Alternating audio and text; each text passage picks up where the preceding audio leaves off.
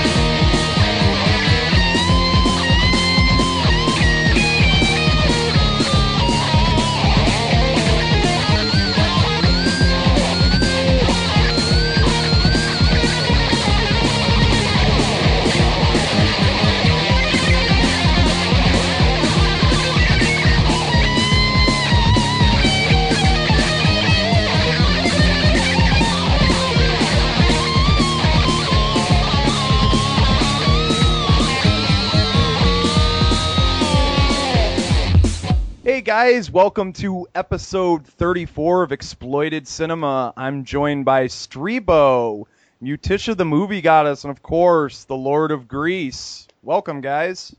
Hello. Hey, hey, thanks for having me back. And uh, yes, we're joined by the one and only Mutisha, the movie goddess, but she is played by the lovely actress Vanelle with us today. My alter ego. Awesome. That's a pleasure. We don't have very many women on the show, so it's always, Ah, always a pleasure. well, I thank you for having me. So, we're gonna, I guess we're gonna talk uh, Mad Monster uh, Film Festival and uh, convention. yeah, now you said the magic word, the Mad Monster Party. This is a. I'm gonna. Okay, I'm gonna go into my spiel for a second, guys. This is a huge convention that's coming down to Charlotte. Um, this is gonna be something that's gonna rival, you know, Fright Night Film Fest and Horror Hound and uh, the Fangoria conventions and all those kind of things because these guys want to do this every year. You know, we talked about the guest list last time, like Ace Frehley, Rutger Hauer, Brad Dourif, Roddy Piper, Angus Scrimm, Patty Mullen, Solid. Stephen Geoffreys, Bill Moseley, David Prowse. They added Traci Lords two weeks ago. oh Um, wow. Nice. Of course, Linda Blair, uh, Tony Todd, Mary Woronov, who's one I really want to talk to. Uh, it's the first convention appearance for both Craig Sheffer and Annie Bobby. Uh, Dee Wallace Stone is going to be there. Conor McCullagh, who won sci- Sci-Fi's Face Off, he's going to be there. He actually lives in North Carolina and he works on a lot of projects around here, so he's a really cool dude. Oh, awesome. Have you met him before in the past? Yes, I've met him before. I'm hoping to work with him one day somehow. Hopefully, if I can get him to do something for free for MVP, I guess that'll happen. But That that'd be great, man. That's always the key word, eh? Free. yeah, I won't hold my breath on that one though. But uh, huge guest list though. I'll just just ask the listeners to go to uh, the madmonsterparty.com. They can see the guest list. You know the events. They're going to have a haunted mill attached to it. They're going to have karaoke, uh, a monster, uh, a Miss Horrorlina bikini pageant, uh, Mad Monster Midnight Spook Show, um, um, and the big thing for us is we're hosting the uh, the Mad Monster Party Film Festival the entire weekend, which is going to have tons of stuff. Now, outside the festival, we're playing. We're going to play uh, Kill List, which is a crazy UK psychological horror that's going making the rounds right now. We're also playing the Nightbreed Cabal cut. This is a three-hour cut, completely different from the version seen at the horror at Horror Hound because That, that, was, very- considered the director's cut, right?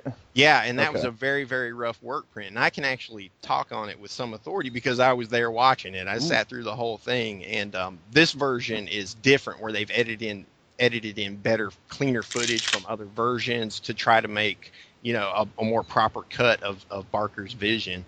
Um, there's actually a video floating around that has Doug Bradley recording the audio for parts of it. Um, but then dig this, J Dog. Sunday they're showing an uh, an exclusive fan edit of of Legion, The Exorcist Three, and Brad Dourif is going to do an introduction to it. No way, man. I love The Exorcist 3. By far my favorite of the whole series. Highly Still need to underrated. check that down, man. Highly underrated. You've never seen that, have you, Bat? No, I've just seen the first two. Jesus Christ. you need to get on that, Well, man. you guys, we talked about this on the show. I think I, I was under the impression that I've kept confusing it with Omen Three. I don't know. I think Oh. you were on uh, Streebo, and you're like, no, that's Omen Three. I was like, oh, okay, that's crap.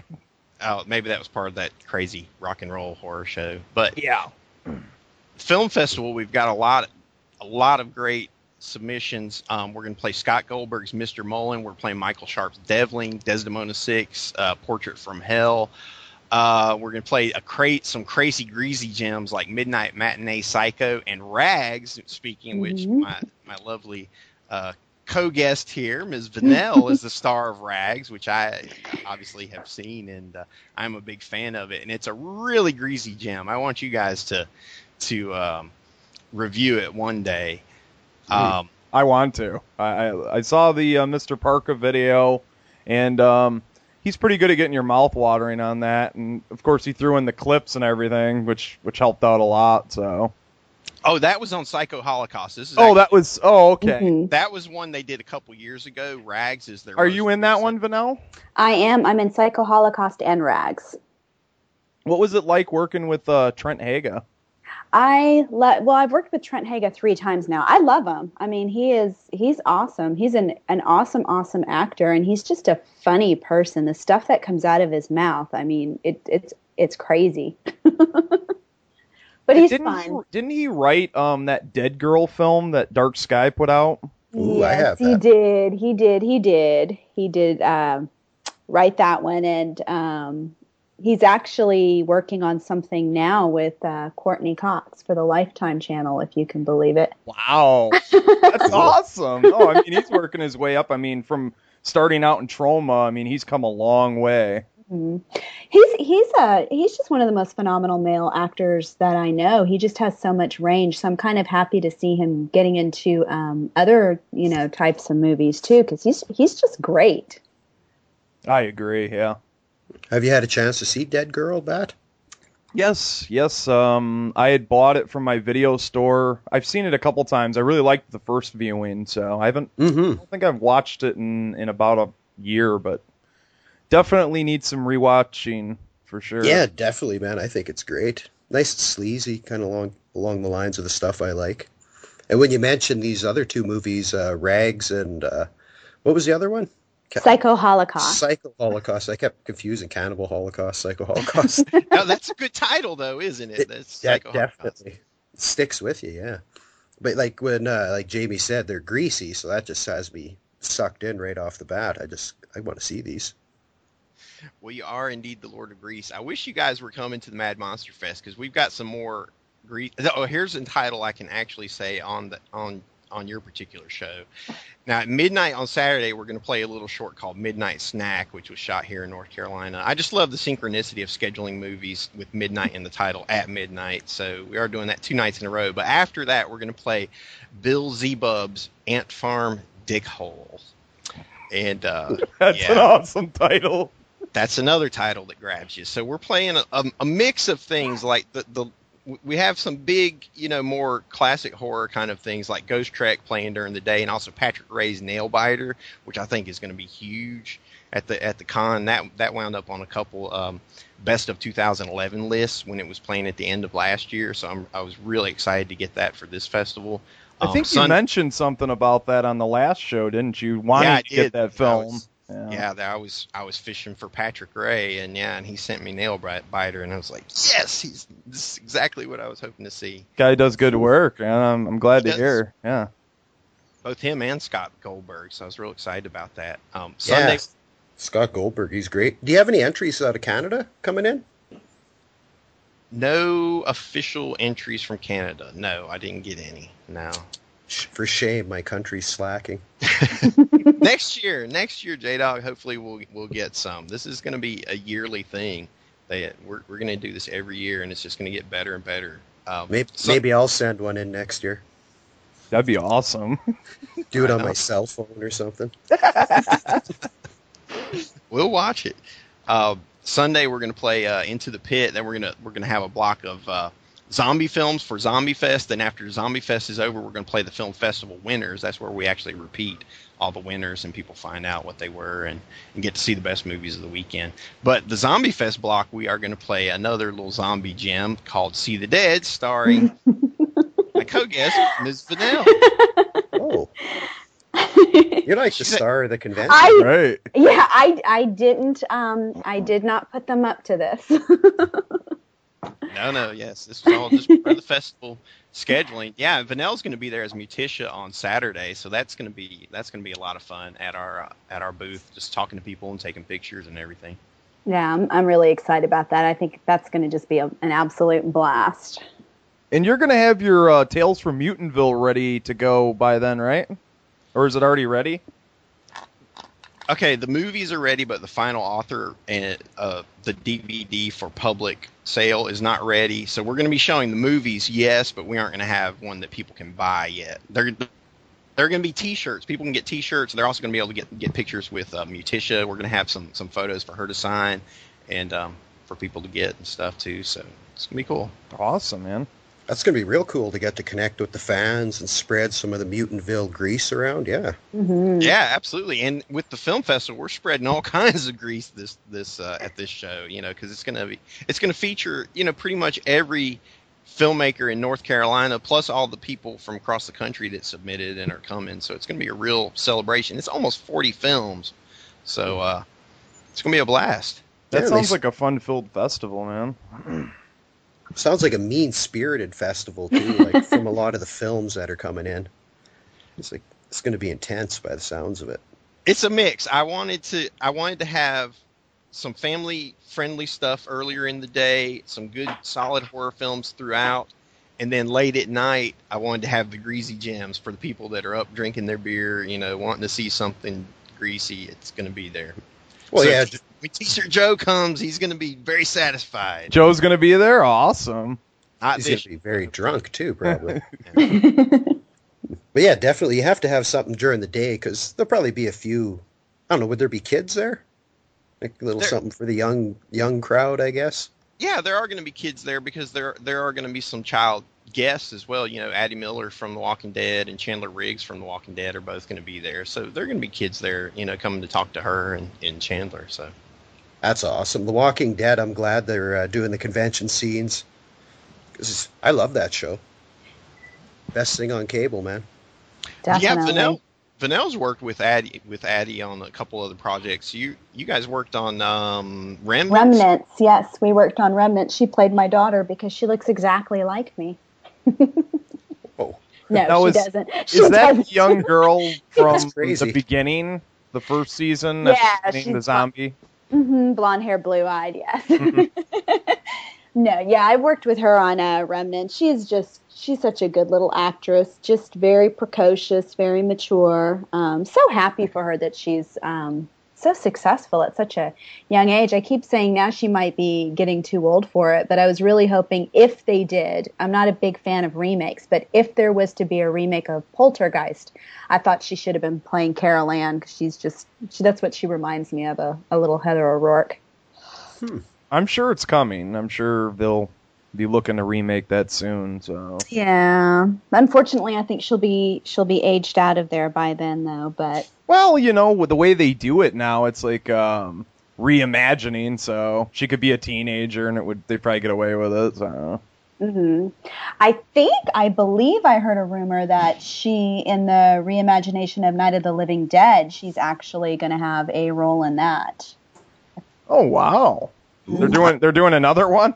Hmm yes, I was reading about that in the new. It was one of the new uh, horror magazines I picked up, either Rue Morgue or Fangoria. It was in Yeah. last month's Fango. Yeah. That's where I seen it then. Yes, but it it, it actually tweaked my interest because it looks a lot better than like the Night of the Living Dead 3D and that other crap that was put out about f- six years ago or whatever.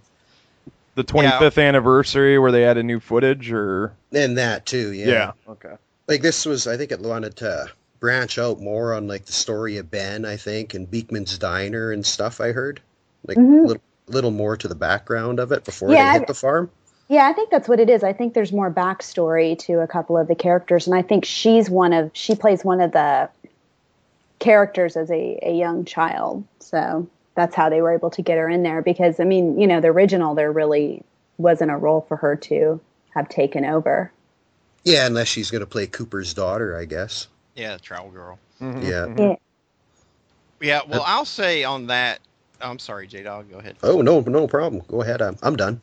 I, I was just gonna say you, you said it, it looks good, and I'll say if, if this movie if any, if it has anything going for it, it probably will look good. Um, I'm kind of vehement, vehemently against the entire concept of this Night of the Living Dead remake, but my cinematographer and uh, our filmmaking buddy Robert W. Fillion is is going to be the DP on it, so it's going to look good, and it's going to be paced well. He's probably going to edit it and everything, so so uh, there's going to be some quality work behind it. So people that dig it are going to dig it. That's good to know. I'm definitely uh, looking forward to giving it a watch. Like I'm I'm always open to anything to do with Night of the Living Dead, so I'll either like it or I'll shit on it. You know, a lot of people shit on that uh, 25th anniversary, and um, I did like, and I know The I'm gonna get, sh- or is it 30th? Okay. Yeah. I know I'm gonna get shit from the Profondo guys on this, but um, hey, I like some of the music pieces that they had done for that. I don't know. I didn't like the additional footage at the end, but like I I liked the um additional music that is. Wasn't Debbie Rochon in some of the additional footage? Mm-hmm. In the cemetery, yeah. Yeah, that's what I thought. I thought it was shot seamlessly. I didn't. I didn't think it was that bad. I I thought it was decently put together. I mean, I didn't go out and buy it or anything. I think it's on a movie channel, but Yeah, you can hmm. watch it on YouTube now, you know, so it doesn't. Hmm. Really... Well, I'll I- tell you what. I actually have it, the Anchor Bay DVD for shame. You're a completist. It yeah, happens. yeah. I got the VHS release of it too that Anchor Bay put out, so yeah. That colorized version's fun too. I'd love to see them put that on HD. I have that too. That's never been released on DVD officially. I think that's just a VHS rip there. No, I have a Wow. DVD of it. Is it black bars on both sides or? I can't remember. I know it's Okay. color though. Yes, I am a completist, a junkie, if you will. Mm-hmm. Well, you know what else that uh, has to do with Night of the Living Dead that's coming uh, very, very soon that I'm super excited about. That is the first episode of Mutitia's Movie Morgue. Yay! Yay! Because we are hosting for the first episode George A. Romero's Night of the Living Dead, where Mutitia will be talking about the movie all night long. So we are super excited about that. We're shooting Yes. that one week after Mad Monster Party, and we have an awesome cast. Obviously, Vanilla as Mutitia.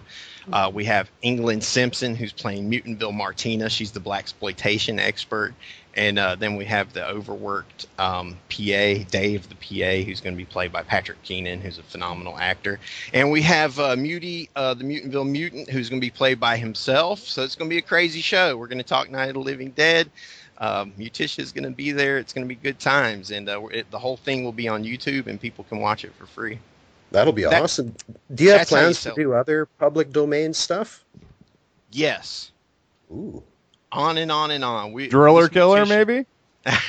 whatever's whatever's out there with is however people respond to, to the movie more we're just going to keep keep going and keep running with it. You know we'd love for people to support it and and get people excited. I think people will really dig it because we've been getting messages about mutitia for years and really on, only over the past year we've started you know using that character and working with vanille so people have been interested about it just when we've been talking about it Exploit it the best you can. Mm-hmm. Mhm. They will dig it or die.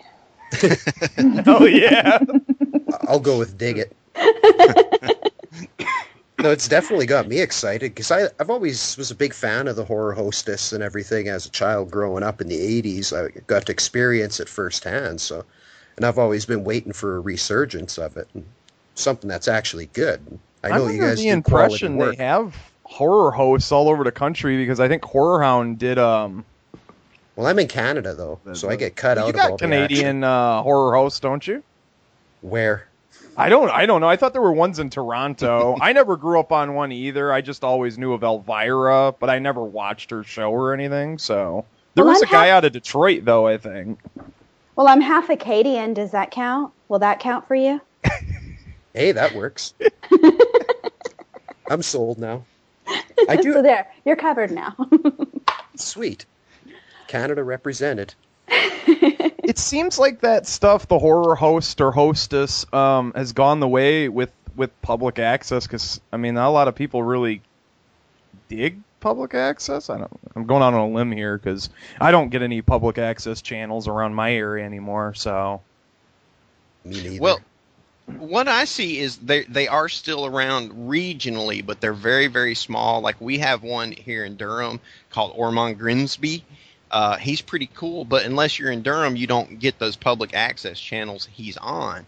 Now our our inspiration for this in in J Dog, you might remember, but was Miko Macabre on Dead. Oh, yes. How, how she went straight to YouTube and was just using YouTube, and that's the way you do it. It's not the 80s anymore. You shouldn't be on public access where only the people in your city could see it. You should be on the internet where the whole Mhm. world can see it. You know, so Get it out to the masses, yeah.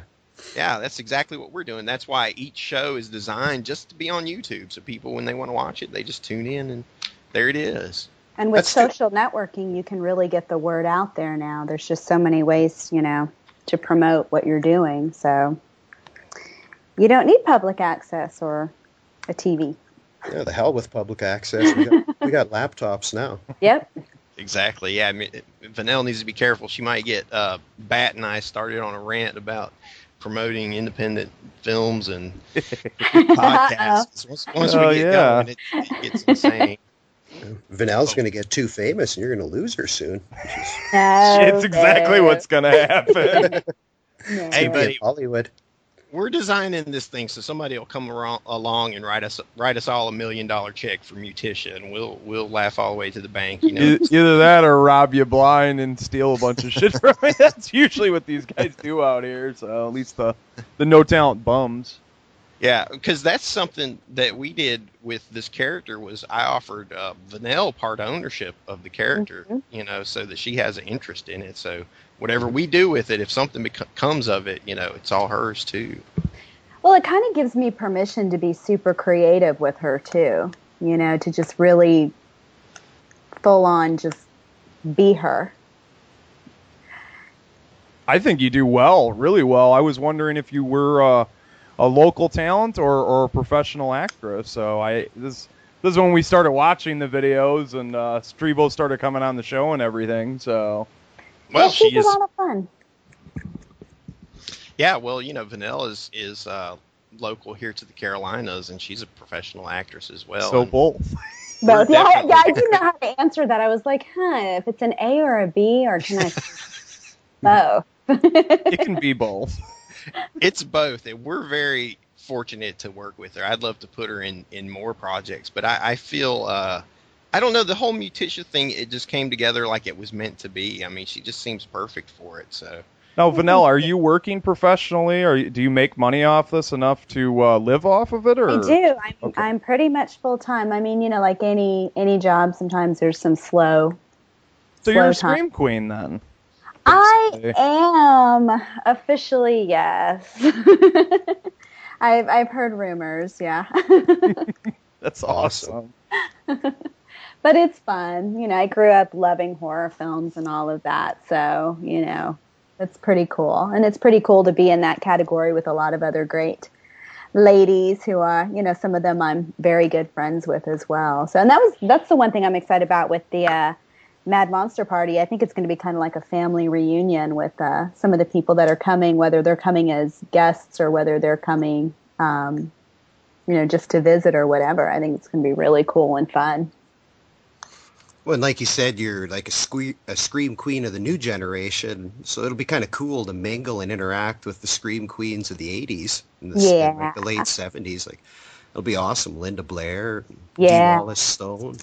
Well, I'm most excited to officially meet Dee in person. Um, I've worked with her daughter. I worked with her daughter this past summer in a movie called 869 that was shot out in Texas. But actually, before meeting her daughter and working with her daughter, I knew Dee through um, another website that she has that's called Conscious Creation. I'd been uh, following and listening to her show on there. So I'll actually get to physically meet her in person, so I'm super excited about that. Well, and with the connection that you have, you'll get more than just a quick uh, handshake and an autograph. Oh, she already told me. We emailed about it, and she already said, you know, yay, we'll get to hug in person. So yeah, I'm excited. awesome. yeah, she's a she's a super super cool lady. I just I love her. She's like right now, I consider her like a mentor. So That's definitely someone to look up to in the industry. hmm She was phenomenal, phenomenal actress. I mean, she's so believable. She Dee Wallace Stone. When you look at her acting, the word that comes to mind is verisimilitude. You Mhm. believe every bit of it. You know, at, in the howling when she's yes when she's changing, you're just like, whoa, this is so intense. And even early on, when she first runs into Eddie and her emotions are so raw and so real, hmm fantastic actress. Yeah, I'm act- I'll this- actually. Oh, sorry. I'll say actually, she is going to be my acting coach. Oh, cool. Yep. Awesome. That's a really cool story. Yeah. Yeah, Anyone well- else that you're excited to meet? I know me. I'd be all over Angus Scrimm. I, I'd love to meet the tall man. It's not, you're not going to have many more chances, I don't think. Aw, yeah. No, I'm excited to meet everybody. Um, it's going to be a lot of fun. I just. Sorry, someone was like making faces at me through my door and it distracted me. I was like, what are you doing? Random voyeurs and stuff. I just I don't know, I don't know what they were doing. but yeah, J no, Dog it's- has like gonna be- gang battles outside his door. Ray just running around in the parking lot and It's true. Where I Uh, live, I have to fight the crime. Aw. I'm like kick ass. But yeah, no, so I'm g- I'm excited because I'll get to I'll get to meet all of them as Muticia, and then I'll get to meet all of them as Vanel. That will be cool. hmm I can't Guys- wait to do a convention. Oh, sorry. Go ahead, Streep. I was just uh, wonder if I could ask a question to Vanel on your behalf there. Um, I, something I'm curious about about individuals that play horror hosts is, you know, how do you feel about approaching this other persona because it's it's more than just a regular a, a normal role where it's just words on the page and you know you do your time and you go out but it's going to be kind of a recurring character that at these conventions people are going to some of them are going to start to call you Muticia and not Mhm. Vanell you know Mhm. it's going to be a persona Yeah, I think the the key is I thought a lot about it, and it's to make sure never to take anything personal, whether it's good or bad. To remember whatever is for Muticia is for Muticia and not Vanel, and whatever's for Vanel, you know, is for her. So people love Muticia. That's her thing, you know. Just it's it's you know I've thought about that. How do you keep them separate? And you know, obviously you do that a little bit with the hair and the makeup, but I mean, really just allowing Muticia to be herself and to not think in the mind of Vanel, but to think in her own mind and to, like I said, not take anything personal, if that Yes. makes sense. Be almost like a split personality. Yeah. Hopefully, I won't need therapy after all of this. Yeah, look look what you started, Jamie. The bills will be rolling in. but that makes sense that that sounds like a good way to uh, to approach it and keep it keep it all separate but hopefully uh, one day you guys at exploited cinema you can you can check out rags and psycho holocaust and uh, you know maybe give us some feedback on the first episode of Muticia's movie morgue and you can have Vanell on as a guest that would be awesome you could talk to her about a lot of fun. We'd love to, yeah. I, I'd love to review the films and uh, check some stuff out. So This definitely has me excited. I want to check it out as soon as I can. Actually, very cool Wait, I don't want to wait, around- wait around. Well, everyone else, if you're not in Canada, you don't have to wait. Come join us at the Mad Monster Party, March 23rd, 24th, 25th. There, there are enough guests there that you're you'll go crazy trying to see them all. If you want to just watch movies at the film festival, I have programmed it from beginning to end to blow your mind. It's going to be an amazing event. Just go to themadmonsterparty.com and get all the info you need there. Um, if you want to follow Vanell, learn everything you want to know about her, get on Twitter uh, at Vanell Lynn. And, with uh, one can- N. Lynn with one N. Because there is a Vanel Lynn with two N's. That's the only reason why I say that. Believe it or not, there's another Vanel Lynn. You have a doppelganger on uh, Twitter. I I do. She's in New York.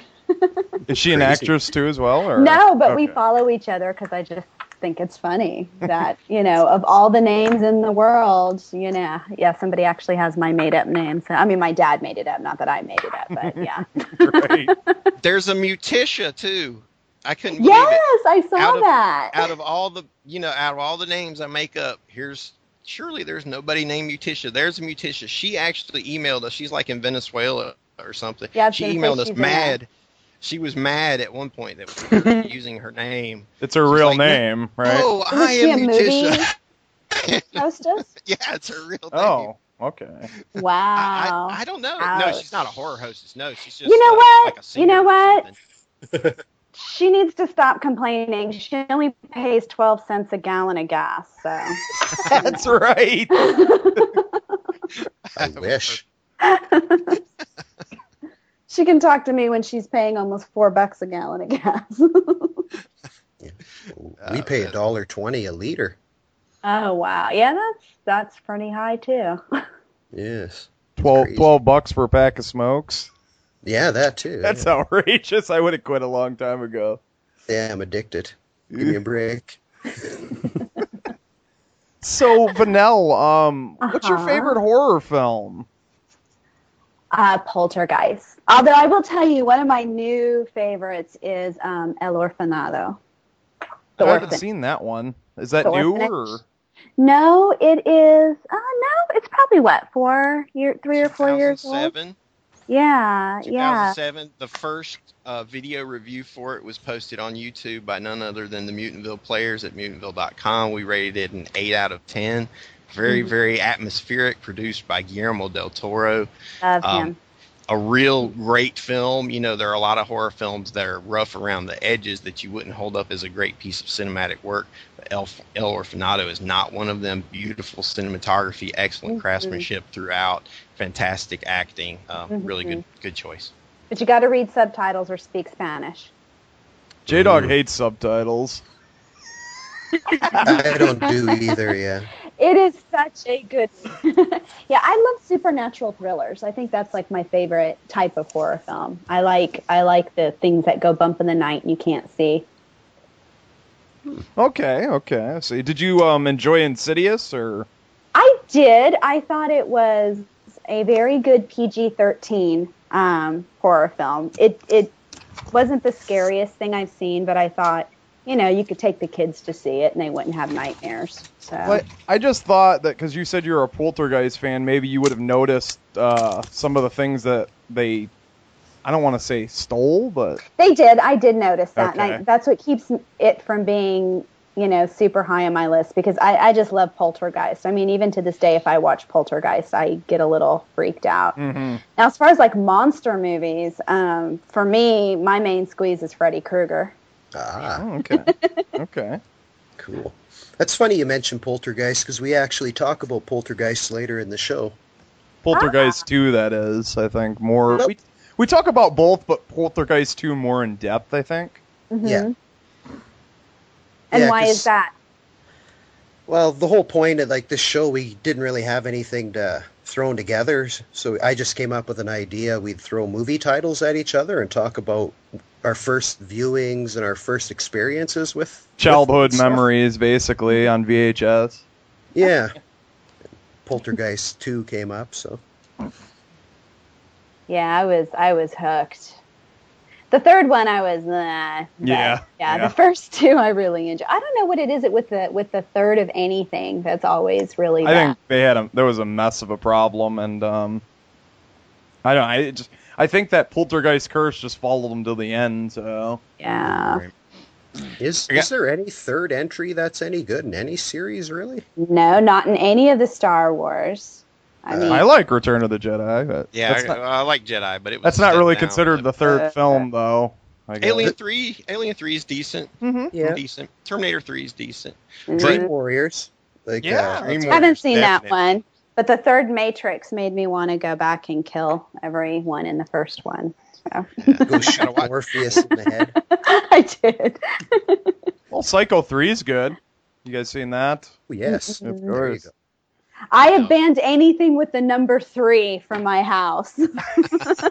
It's a good point, Bat, actually, because Psycho 3 is my favorite of the entry, like in the whole series. so Mine too. Mine too. Yeah, it's That's the prob- sleaziest too. that's really over two? Yeah, man. That that stuff with Jeff Fahey in the motel room and I- I really like uh, Perkins' direction with it too, and like it's got a real Italian feel, like with the lighting and stuff. I don't know. I get a real kick out of it. It's kind of artistic in a way. Uh, I haven't seen Psycho 3. I've, I've just kind of avoided. But Poltergeist, before you get off that, I got two words. Mhm. Tobe Hooper. People deal with it. He's the director, okay? That's why that movie is good. Lifeforce is a great example of um, big budget, him working in a big budget system. So if anybody, and we talk about it too later in the show, but if anybody thinks he can't handle, I mean, I don't know, it's it's neither here nor there if he can handle the budget, but can he put um, large events like chaotic scenes in a city like apocalyptic together? Yes, he can do that. You know. He, he's 50-50 to me. Half his films are good, half are shit. It's true, but the good ones, The good ones are good. Poltergeist, Pol- uh, Texas Chainsaw Massacre 2, Salem's Lot. Eaten Alive's not bad either. Yeah. Decent. Texas Chainsaw Massacre 2. big fan, big fan. Well, with that, guys, I guess uh, why don't you give out the um, URL again, real quick, for Mad Monster Streebo, and then we'll have Vanell roll the show out to the break. Of course, we're not. It's not. We're gonna come back, but The website is The Mad Monster Party, all four words together dot com. You'll find everything you need to know there. It's Charlotte, North Carolina, March 23rd, 24th, 25th. You've got guests, you've got movies, you've got events, you've got the dual truck, you've got Christine, you've got the Green Goblin head. What more do you need? well, thank you for coming on, guys. Uh, we really appreciate you coming on, and go ahead and um, pitch her uh, her her URLs too as well if you want. I just want to say thanks for coming on the show as well. It was a pleasure, guys. It's nice to get to talk to you, Vanell, and Well, Jamie. I don't get to talk me. to you enough. Oh, it was a pleasure. anytime, anytime at all. And I promise not to give you the middle finger in a picture next time either. it just it felt like oh I already offended him and I haven't even spoken. No, I'm just kind of surly like that. Don't, don't mind me. Thanks, Canada. J Dog. It was good getting to talk to you this time out. I hope we uh, get to do more of it in the future. You guys keep up the greasy work. Thanks, bro. Well, with that, roll us on out, Vanell. Or give us your URL Yeah, first. and then Oh. roll us out. Well, you can find me on imdb.me backslash Vanel or my website, which is vanel.com. It hasn't been updated in a really long time, but I'm working on that. And follow her at Twitter at Vanell Lynn with one N. Yes. Thank you. I was I forget about Twitter. This is Mutica the Movie Goddess, and you're listening to Exploited Cinema with J Dog and Bat 32.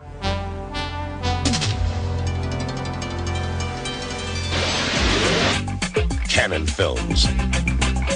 The home of high powered, high voltage motion picture entertainment. With the screen's biggest spectacles, brightest stars, and boldest lineup of explosive entertainment. We're taking motion picture excitement over the edge and your box office over the top.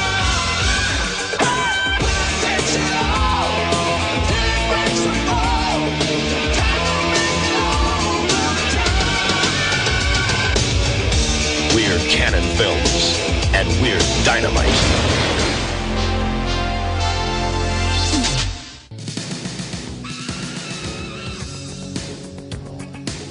Do you still believe in horror, exploitation, sleaze, and cheese, and all that goes with it? If so, come check out Behind the Mask podcast. And if you don't believe, we'll make you believe. Check out your ultimate guide to movies, music, and nostalgia at BehindTheMaskPresents.com.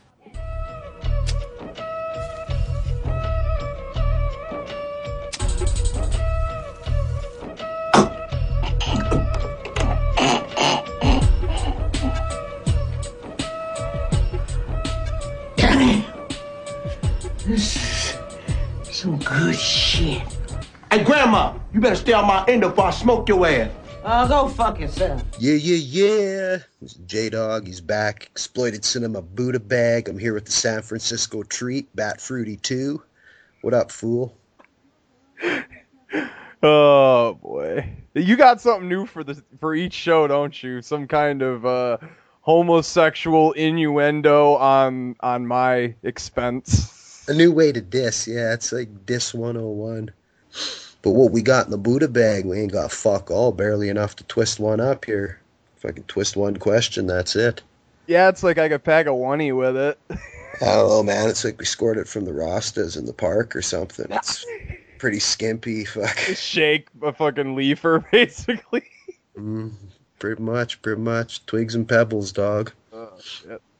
But yeah, there is something though. It's from our homeboy at Profondo Cinema, El DeBarge, or fucking Jay Scott, or whichever he's going by, Danny I. Going by Jay or- Scott Thompson, so a little hunter, little hunter s uh, acknowledgement there.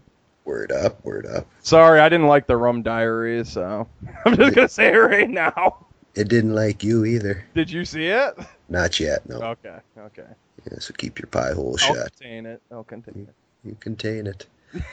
but anyway, he goes on to say, fellas, thoroughly enjoyed the Michael Paré episode. He said it was like a trip down different sections of my childhood. I must confess that I'm afraid to revisit the three films you've discussed, as I'm quite sure that any pleasant memories that I have of them will be tainted by the truth. Yeah, and these films and the music contained within are awful and only represent a happy place in time. Uh, I don't know, man. It's, I still feel it. He goes on to say, with that said, I'll embrace the thought that these movies are of superior quality instead of tarnishing my childhood. J. Scott Thompson.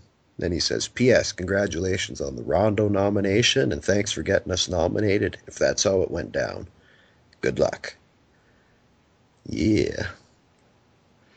I don't think that the films are gonna be is gonna tarnish anything. I mean, well, don't don't even bother with uh, They're Eddie- classics. Eddie, too. Don't You you, don't want to go down that road. Uh, Fucking, I, you, you better watch old man. that was the Fucking one he liked. I'm The just- band, the band and Eddie too. They're out looking for you. They heard the shit you were talking. Like that fucking big dude that played the bass. He's gonna break your arms. He said. oh fuck! The fucking Rick Diesel said he's gonna kneecap your ass. I think they're gonna put me to sleep with the fucking uh, half hour little melody. They'll, they'll do something. They'll fuck. They'll ass fuck you. They'll get you. I hope not, but uh, eh, well, they're not. I mean, it wasn't bad. I don't know. It kind of. I think you're gonna start picking movies that you know I'm gonna hate, so because it gets the great banter going back and forth. So I just pick stuff that's good. Not my fault. You don't know a good movie if it fucking raped you in the back alley. Well, hold on. You expected me to hate all of these films, I think, because you were surprised that I liked Eddie one. I was like, no, I really like that film, and you're like, really? Well, then I think you're really gonna dig Eddie Two, and I'm like, all right. And then I watched it, and then, like I said, I was like, man, I want to like this. Just let let yourself go, man. Just l- go with it, brother. Embrace it. I will not revi- revisit. Sorry. Sucker. Streets of Fire, though, baby. Yes, definitely, definitely, we'll revisit that one. Uh, hey, maybe we get a commentary going down the road for that one. So Fuck yeah. Streets of Fire, just something I never mentioned. What's up with McCoy? Like, is, is she a lesbian or what? Like, you know which one I mean. She was like the soldier chick. yeah, um. She seemed to be more interested in fucking Eddie's sister than fucking Eddie. maybe there's uh, like a sleazier script out there that would explain that. but uh, But she's gonna, she was like thinking of fucking Bill Paxton, though. wasn't that a PG movie though? Well, it was like, PG thirteen or something. well, I don't know. It had the fucking chick with no tits dancing on the bar and stuff. So Yeah, but you could like, you couldn't see them like. the tits are so small, I couldn't tell They if were it was a dude or a chick. Yeah, that was that was that didn't count, and that might have been a boy. One of those fucking uh, one are those like uh, Filipino boys. Yeah, you pretending you don't know what they're called. Fuck, you got three of them in your closet. that shit. Yeah, that's that's what you told the cops as you have a whole fucking room of them in your basement. They're dead. like, I don't. Why do you just assume they're dead? I didn't say they were Oh. dead. I said you have a whole room full of them I'm in your shit basement. away now. Yeah, fuck. You don't have to tell me what they are. you do what you will, brother. Fuck. You're in Michigan. That's a long ways from me. Sleazier. When I added they're dead. Just because I talked to you on Skype, I don't mean I got anything else to do with you. Just in case anyone else is listening. You're like, you're like, this is incriminating me. yeah, it's, uh, I don't know what the fuck this cat's talking about here. Where'd that come from? Yeah, Michael Paré. Fucking good stuff, man. World Gone Wild, Jay Scott. Get on that if you ain't seen it. Bruce Dern. Fuck, it's got, uh, bah. That's got lots of cats in it. I It's would. got, well, it's got, it's got the big black dude, that fucking from Brisco County Jr. He's in it. Jay Scott, Jay Scott will know who I'm talking. Yeah, they they're into that shit. Brisco County, you should be into that shit too. I, you Fuck. know what? I don't know why I didn't get into it. You know, but Billy Drago in it. He's like John, plays John Bly. what's that got? Bruce Campbell in it, right? No, fuck. It's got, it's got Bruce Campbell in it. Of course, it has Bruce Campbell in it. Well, I never got into it. I I think I glanced at it a couple times on TV, but it just didn't. His Wonder Horse. When it was out, I was a kid that didn't know what the fuck I was doing or watching, or I didn't know it was good. You were square. Man, I didn't know it was fucking good. Now I know it's good. I definitely. It, did it only last one season, or Uh, I guess quite a few episodes if it was only one what's season. What's that other one that he did where? Isn't he time traveling, or was that the one where he time traveled? Uh, well, this is like the fucking sci-fi western kind of thing. Okay, Brisco County. that's why I never got it. Was in an episode too. really? Yeah, fucking a man. Joe Pilato playing a cowboy. Get on that. Well, I might have to check that out. We out. should be able to fucking steal some episodes somewhere. I got the whole box set. I remember when I got it, it cost me like 110 bucks or something. Why? Because it's out of print, or No, it was just I had to specially order it from a fucking bend over fucking retail store, and that's just what it was going for at the time. It was hard to get. so it's the entire. There must be more than one season then. Yeah, maybe I don't know. It's this great big box set with like 12 or 13 discs or Oh, something. Yeah, that's probably they probably went three, four seasons with that. Yeah, I don't know. There's probably some episodes on YouTube and stuff. I don't know, man. Like, I got into Bruce Campbell hardcore for a while, and then I don't know. I'm just kind of. Yeah. Bris- Brisco County, he's fucking always gets the bitches, and he's punching out mad fucking dudes, and that's good. I like it. I get a kick out of it. I, I revisit it every now and again. Well, if it's better than Moontrap, I'm all over it because that's the last Campbell film I saw, and I was. It was fun, but I, I, I ended up with Alien Apocalypse, or my name is Bruce. and yeah, Alien Apocalypse is decent. Uh, a lot of people will probably be like, "What?" Um, it was goofy. I liked it, and it had um, Yeah. Gabriella in it. I thought she was going to take her top off, and I was hoping she would. I can feel it was a sci-fi channel movie or something, so you ain't gonna see no tits. But It was goofy in a fun way. I liked it. Like, uh, it was funny because it was like you could tell Bruce was just going along with it. Like he knew he was straight clowning with it. Yes. That'd be a great goofy commentary just to like poop on it. Yeah, it is pretty whack. Mhm. It is pretty whack. I wonder what if J- the? Oh, Oh, I was just gonna say, I wonder if Jay Scott's into the like familiar with that monsters series I've been watching. You know, I never heard them guys mention it, and I never heard it mentioned on homepage. You're the first one to bring that up to me, so I, I remember I grew up with that shit, but you, you'd think they'd be knowledgeable of it, like be, being that it's produced by Dirty Dick Rubinstein and where Michael- where did Michael- that premiere? Was that on CBS too, like Tales from the Dark Side, or? I think so, yeah. Like that shit came out the same year Dark Side ended. It, it, it kind of was like uh, its predecessor sort of thing. It, it, it ran until like '91. Quite a few episodes, man. Three seasons. Yeah. But it's uh, like not like the Dark Side focused on uh, like a lot of sci-fi and shit like that. Where this is all straight monsters and horror, and you get a lot of blood and I don't know. The the stories are more darker on monsters, but like like I said, Michael Gornick he did uh, He directed what was it, two of the first four or five episodes I watched last night, and both period pieces, like the only two period pieces they had so far in the series. Mhm. He directed both of them, so I was like, hmm, that's interesting. They weren't bad. They weren't like the Fever Man's not bad. That's the very first one that what what started the series, and that's Michael Gornick directed that one. He must have been coming up off of uh, Creepshow too for them to give you know be like, wow, Mike, because I know um, he had Mhm. directed a few episodes on Tales from the Dark Side, but I don't. I think he got like an even. I think he got two, just like Tom did. So, and I think it sounds like they gave him like the whole season or whatever. I mean, he got. He, you said five episodes or six episodes? No, no, two of the first five I've seen so far. He's I've only seen him directed two episodes so far. So who knows? I mean, there's three seasons. He might have had some more. There's another one. I seen was directed by Mark Shostrom. Mm-hmm. Mm-hmm. The effects artist, right? Yeah, yeah. But then, like, just like Tales from the Crypt, like you had guys like Arnie and Michael J. Fox and all kinds of cats would come on and direct an episode.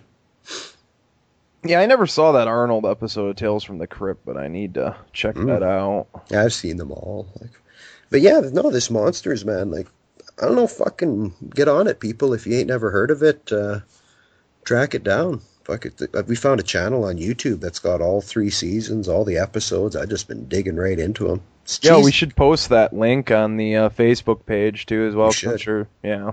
It's good cheesy '80s fun. It's like it's better than Freddy's Nightmares. Yeah, I could tell. I mean, they had um just one of the episodes that I just scanned through when when we ran across it last night was um had Buscemi in it, and Yeah, I'm all about that. So fucking. It's also got Dick Smith was like a special effects consultant. oh, really? For the entire series, or Every episode I've seen so far. wow? consultant. Like, mind you, some of the effects aren't that good, but the cool concepts, and I don't know. It's I'm I'm really feeling it. I'm really feeling it.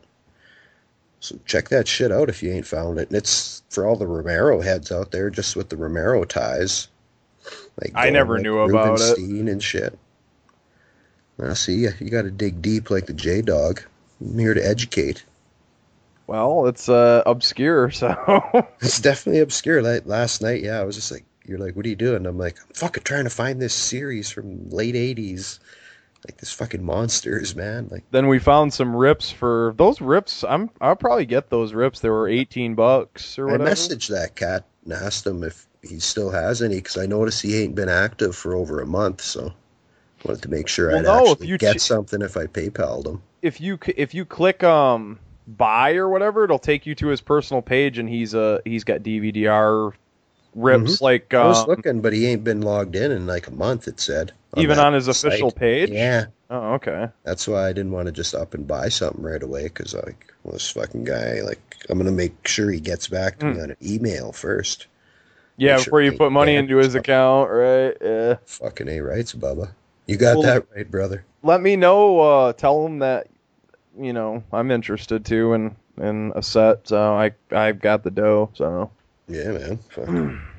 But yeah, check that shit out. Like all you fans of fucking that series, fucking horror shit, like Tales from the Crypt, Tales from the Dark Side, fuck Freddy's Nightmares, all that good time stuff, man. Track it down. Monsters.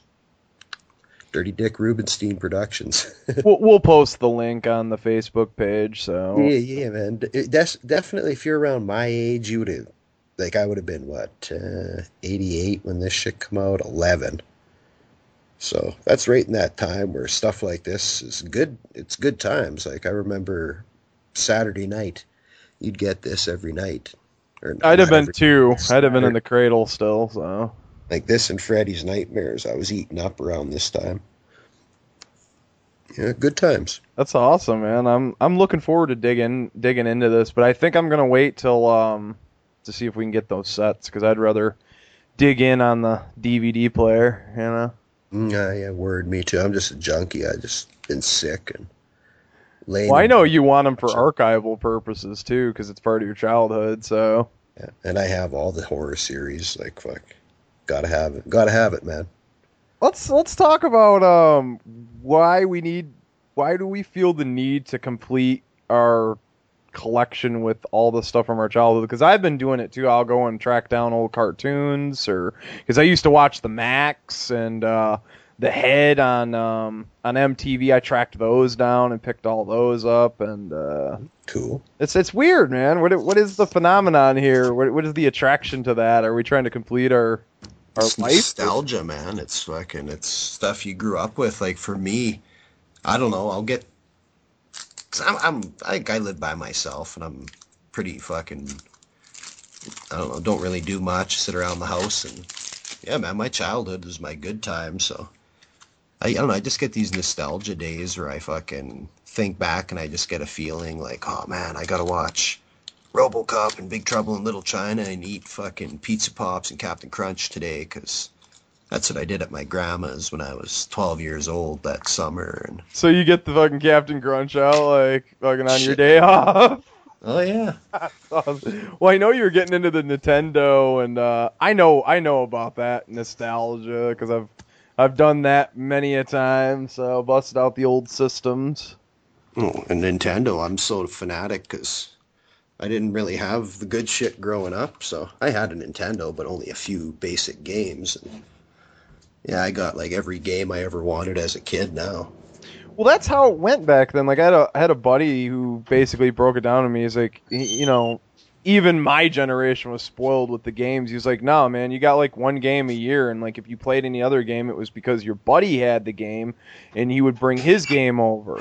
And that's how you would get to be Or able you to play all the yeah, or you rented it if you were lucky.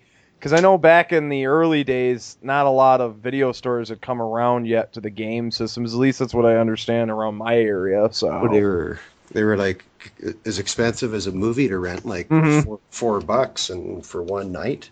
Well, I remember my parents buying Nintendo games and it being fucking eighty bucks. So that's like that's like the VHSs, you know. Oh yeah. Oh fuck no, Nintendo games are expensive. Sorry, I'm wandering around as I record. Opening and closing the doors. I'm I'm letting my Filipino boys out to take a piss. Oh, No. yours are all still alive. Oh yeah, I guess, man. I You don't steal and starve them. No, I pimp them out. Oh, No one rides free. but yeah, no, I don't know. Uh, cartoons and stuff. I, for me, it takes me back to the good old days. Like, Know, I'll have evenings where I'll sit down and I'll watch three hours of Flintstones followed by fucking two hours of Scooby Doo, and I'll fucking top it off with a couple hours of like fucking uh, what was that? Fucking the, the the wacky Olympic show that Hanna Barbera had. I can't remember what it was called. I don't think I ever seen that. I've seen a, a lot of those Hanna Barbera cartoons though, growing up. Well, yeah, or I'll get I'll like fucking rock out the Transformers or just all kinds of good old good old style shit. Shit that I remember seeing as a kid. I don't know, just I watch the same movies over and over again too. It's like ah nostalgia night, and I'll fucking be watching Dawn of the Dead and all kinds of shit. Real, it's real cheesy stuff too. Like the stuff from when I was about ten to thirteen is that's my golden age stuff.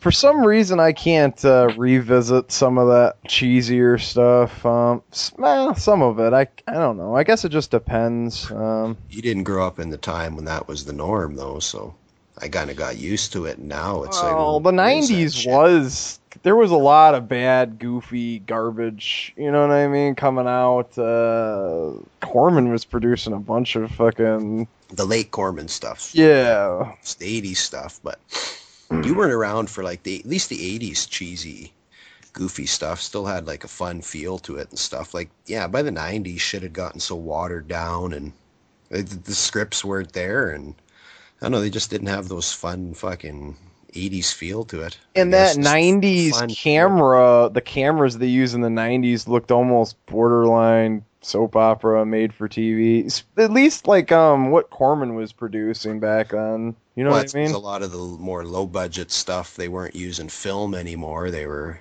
some of it was shot on video, or they're using these new cheap style cameras. Yeah, TV cameras, basically. I'm thinking is what it is. very Stuff- well could very well could have been TV cameras Mm-hmm. with fucking like portable fucking uh, Betamax recorders and stuff. I hope not, but it it does have a grain to it. Um, I think he was just shooting on some, using some different cameras. Uh, he might have been shooting some of those on film, but yeah, yeah. I mean, I grew up on Cinemax, so I mean, I got to glimpse a lot of the '80s stuff. But to be honest, I've seen more of it now with the internet and DVDs than I could have ever taken in back in the day. Oh, totally, man, totally. I'm I, right. I'm still getting to see movies I've wanted to see since I was 8, 10, 12 years old. Like Stuff you've been trying to track down. Weekly, yeah, stuff I seen in Fangoria magazine as a kid, never could find a copy or seen it somewhere and seen it at a video store, fucking someplace where I didn't live or like I don't know. There's all there's like there, there's this one VHS. It's a Prism clamshell. It's called Horror Express with like this evil face looking out this broken wood, and I've been trying to get that shit forever. Because I remember seeing that as a kid, and it fucking twisted me up. You're still searching for it? What did it never get released on DVD or? Nope. I don't think so. I might have just got a release actually, because there was a Horror Express just got released. I don't know if it's the same film, but I see the fucking clamshell go for sale once in a while. I just don't want to pay like 20, 30 bucks for it. What I- on eBay? eBay is E- eBay, VHS sites on Facebook, whatnot. Well, well. If I of, run across a copy, I'll I'll throw you it. So yeah, man, fucking Horror Express. Anyone listening out there has that one? Hook, hook a brother up, man. My birthday, I just had it. Don't forget. belated. Yeah, it just Yeah, came man, out hey. on, uh, it just came out on Blu-rays. It's starring Christopher Lee and Peter Cushing. Could be.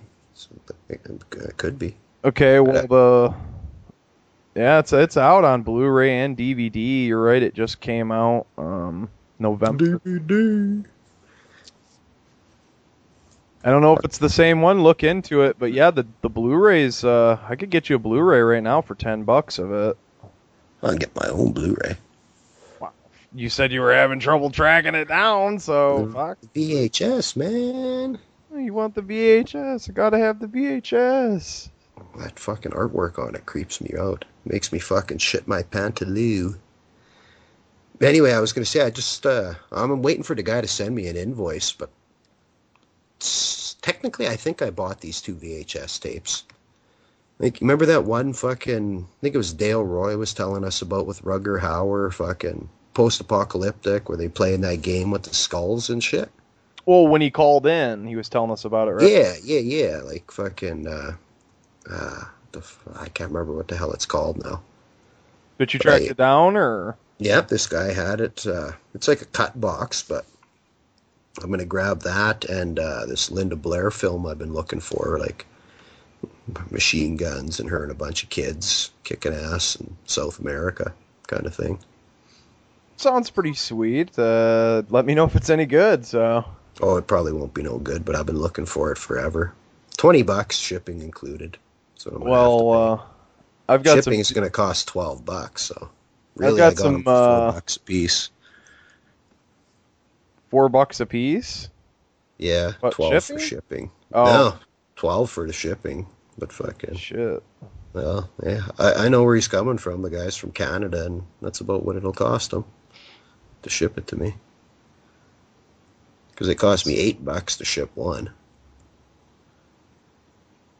so yeah 20 bucks 10 bucks a piece fuck they're hard to find movies i needed them I don't know, man. I just I want to buy some VHS, but like I don't just I don't like the shipping prices. Well, not me neither, but for a movies that I can't find and that I'm like hardcore bent on getting, I'll pay 20 I'll pay 10 bucks a piece for a VHS to get them. That's why I like DVD rips because you can pack a lot of them and they're pretty light and Well, these will be DVD rips once I get them, but the VHS will go into the archives. The Blood of Heroes, that's what that shit's called. oh okay. The Blood of Heroes. And then that Linda Blair film, I can't remember what it's called because the picture is blurry. I can just tell it, what it is, though. Because my response was, I want Blood of Heroes and the one between Angel and My Bloody Valentine that's blurry. what is that on the traders uh, page? Yeah, Okay, You've been buying stuff off there? Yeah, every once in a while I do. I see all kinds of good stuff on there, but Oh yeah, man, lots of good sh- good shit on there. I, I eh once in a while if I see come across. That's where I got like my Boggy Creek, and I'm actually working on a deal for American Nightmare and the Vindicator VHS right now. See what's can that uh, American Nightmare VHS look like? Mint? Yeah, man, it's still got the fucking bottom flap and everything. Media. Wow. And then the other one is uh oh fuck, I can't remember what the fucking what it is. Prism Embassy, I think. Vindicator is what it's called. Yeah, I've heard of that. Let me know if that's any good. I've been looking to check that out. Fuck, I've been looking for that one for a long time, couple years. So I had a chance to uh, check out American Nightmare Yeah, yeah, yeah. recently. Um, Michael Ironside, bitches. Not as sleazy, not what you'd expect from him though. he well, he's hardly in it, which That's I was kind of disappointed with. You weren't Um, supposed to say that, bitch. Well, we're not. We don't give. We won't give anything away. But is he's in it enough to say he's a supporter, uh, a heavy hitter? But you know. Supporting actor, yeah. Very uh, Nightmare in a Damaged Brain esque, I think, kind of has that feel to it. I'm gonna go out on a limb and say Nightmare in a Damaged Brain is better. Oh, it is. It's better, Okay. but this has that sleazy, that sleazy fucking backstreet feel to it, though. Okay, well that's where I'm gonna. Where that's where I want to come in with this because I, I I'm glad you're on the same you know on the same boat with me on on Nightmare being better, Nightmare in a Damaged Brain, but Well, Um, it's sleazier, better kills, just a better story, yeah. And the, in the leads, I think he's more interesting. But what what Oh, American oh, Nightmare? man. Tatum is fucking whacked out, yeah. what what American Nightmare has is the it's just like um it's all takes place around uh, a strip club and it's just strip club scene, strip club scene, strip club scene, Mhm. strip club scene. It's like titties non-stop. Oh, yeah, man. Very sleazy, yeah, like the guy fucking pretty much lives in the strip joint. Uh the movies like I thought the movie was set in like uh, out on the streets or whatever kind of but it's it's mainly in the strip club. I think that they ran out of money. Strip clubs and straight razor killings, really, is what it's all about. It's decent though. I need to check it out again. I need to give it another Giallo-ish even, too, eh? Like the Mhm. killer with the black gloves and a Canadian Giallo, if you will. It's interesting, and I've I've heard that they shot a little bit of it. I don't. I could have sworn IMDb said they shot some of it in Ohio, and I I imagine maybe they uh, maybe they shot some of the street scenes or something. Maybe. Maybe the strip club scene, maybe. hmm But there it was shot up up in Canada too as well. So in Toronto. So It was one of those tax shelter films, yeah. that's probably why they shot in Toronto because they wanted to get the the tax incentive, and then wanted to shoot some like streets of I don't know where they shot Cleveland or Cincinnati or something like that. So. hmm Well, back then, yeah, that tax shelter thing was great. I think every dollar invested to the film could be like a tax write-off. Yeah, we've got that here in Michigan now, and it's bringing a lot of filmmaker. Fifty Cent's here, been making movies and shit in Grand Rapids, so 50 Cent, uh, making a bunch of straight Yeah. to straight to DVD movies. But uh, word up. Hey, man, fuck, I almost forgot. You better uh, punch up that question from your uh, boy Detroit What? He made a comment on the show, like on the Blogspot page. I just remembered that. so yeah, uh, fuck, man, I don't know. I I, I check this um the exploited cinema page like once in a while, but it seems like more people are writing in. So You don't check it enough, dog. uh, clearly, Detroit what wrote in uh, again. This is our Detroit gangster. Uh, yeah, this is how he corresponds is through Blogspot. Detroit, what? Straight up gangsta. Fucking motherfucker slinging rocks and shooting bitches in the face. Nine milli spilling faster than chili. Yeah, you, what you said. yeah. Uh, so he writes in and says, uh, currently listening to the show as I type. Glad to see another show posted on the subject matter. Ha- and the subject matter has me intrigued. Um, I guess he's referring to the Eddie episode. Yeah, yeah. See, he's intrigued. Bat 32, I have somewhat of a large size collection of rare DVD and DVD-Rs. If I can help uh, you out with a copy of anything you need for yourself for the show, feel free to let me know. I'd be glad to help out the show. And he gives his email address, which I'm not going to give out, but No, no, no. Well, there you go, man. Fucking be super cheap shipping. You in Detroit, what? Can start fucking sending shit back and forth and juice up the show's archives. Well, yeah, man. Uh, we could definitely uh, work something, and um, I'm just waiting on the burner to arrive and stuff. I had some technical difficulties um, at the start of the month, and uh, Motherfucker, you always got technical difficulties. well, yeah, that's true. Well, It's like my internet don't work. I can't steal it today. My Frankenstein computers fucking got AIDS. Fucking yeah, oh shit! I just knocked my computer on the floor and busted it all to fuck. Like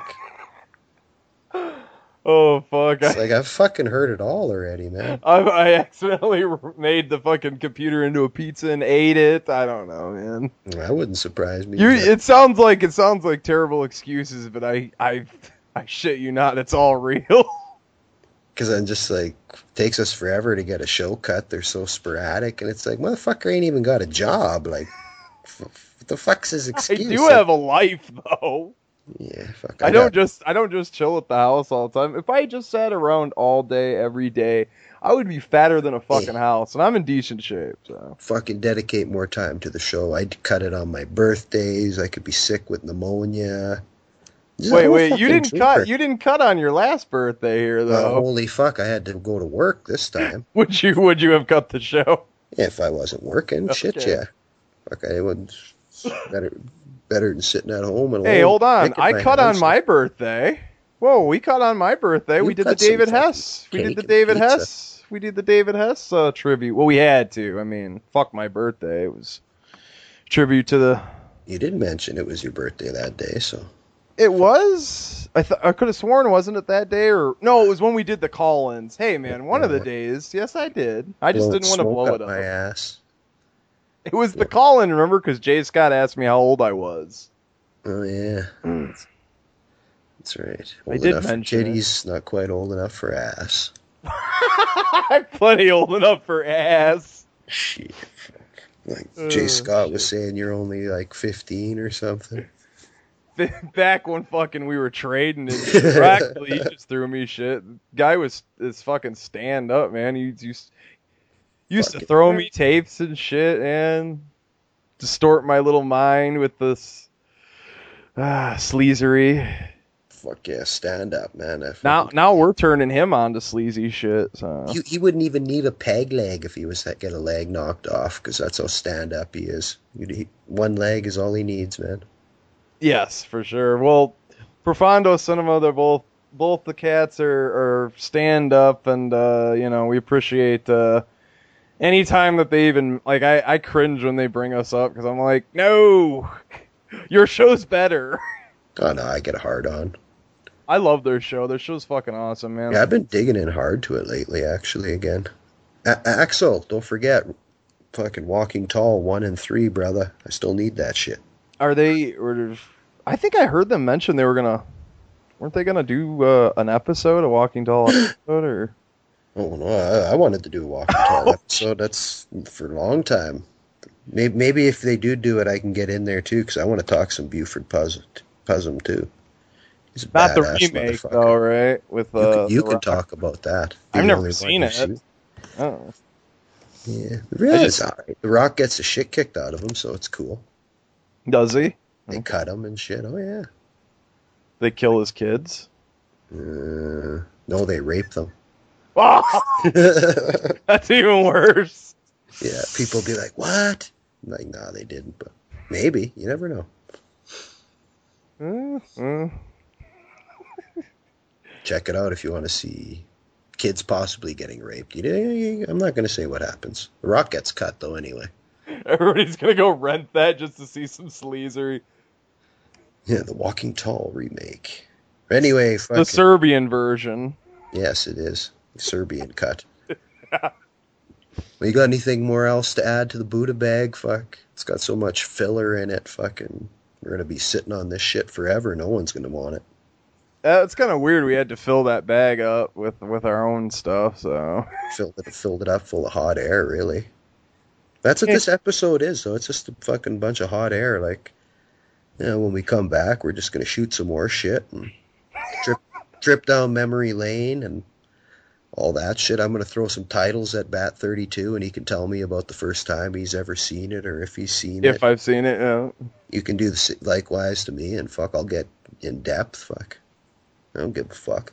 Well, I know you've seen everything I own. So I can I've seen everything, man. When I listen to other podcasts too, like people will be. T- I've just seen too many movies. Period. I think because, like, I listen into Profondo and they'll be talking about all these other films, kind of like in their jabber, like we do, and oh, I haven't seen that or I haven't seen this, and I'm every time I'm like, well, I've seen that, I've seen that, I've seen that, like, shit, that fucking, uh, what's his face, fucking that just came on their show, John Cross. He's talking about. I'm like, oh, yeah. after after movie diner podcast. Yeah, man, I I really uh, like. I, I want to check some of that out actually because I really liked that episode when he came on Profondo and they had like the Stallone mixer. Guy's got some good stick, and um, he Yeah, tries to mix it up. He plays music. I've heard a couple episodes here and there. Yeah. Yeah, man, I'm definitely I'm, I'm feeling it. But yeah, like fuck, I just seen everything everyone references. Like I'll be listening to their show and I'm, I'll just be like yelling at yelling to the fucking MP3 player like wanting to just cut into the conversation and talk about it because I've seen it, but it's like fuck, I can't. Put your two cents in. Exactly, yeah. Well, I yeah, like that's what I like about Profondo is that just about almost everything that they've covered, I've probably seen, or it's something I've wanted to see. So either You've they turn. Dream a little dream. Ooh, that's a good one. Yeah, I just got rid of those. Dream a little dream and dream a little dream too. I didn't want them. I got rid of them. I Should've watched. to me. I want them. I don't have them. Well, shit, man. If I'd have known that, we'd have done some God done some damn, trading. damn right. Eh, I, I Dream we- a little dream, man. That's tight. I was stoked when I seen that episode. I was like, oh, nice, nice. Well, I liked part two, but um, when I when I did the deal, I was like, well, I can't have part one, you know, part two without part one. It just doesn't make any sense. So I was like, eh.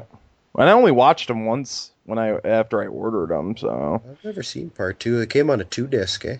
Like uh, same disc kind of thing. Two movies. um, the ones I had were single disc releases. So Oh, the one okay. the first one's from Artisan, which I think it had special features, but I'm not sure. Hmm. Artisan usually has supplemental features. So. I know that's good times. I like that flick. It's good stuff. eh, eh. Yeah, yeah, fuck you. Whatever. Fucking possibly jam anything more into this Buddha bag. Fuck. I think we smoked the cellophane. There is no bag You left. used used the fucking bag as the paper. Fuck. just chop just chopped it up along with it. Make sure you go sell that shit in the park. Fuck. Give us a bad name at Exploited Cinema. I'll try not to. Yeah. Well, now that the fucking uh, public's been warned, tell these motherfuckers what they listening to, G. Me and the Lord of Grease are bringing down the lightning from the top of the mountain on Exploited Cinema. Hey, Joey. I got some stuff you just gotta try. What is it? Pot. You know, marijuana. Oh, well, I don't know. What? Chicken? Joey's in a jam. What should he do? Uh, cake. Get a pizza. Excellent. Get a pizza. Get real. Get out of there. You got it. Let's see if Joey's that smart. I'm not chicken. You're a turkey. He's right. Drug dealers are dorks. Don't even talk to him. Cowabunga! Everybody knows when 42nd Street Pete is in the house, anything goes. At the Grindhouse. Turns you on, doesn't it, you little maggot? Yeah. Every Saturday night. Mm. 9 p.m. Central. Mm. 10 p.m. EST. If you want to be a party animal, you have to learn to live in the jungle. This is my Grindhouse. 42nd Street Pete.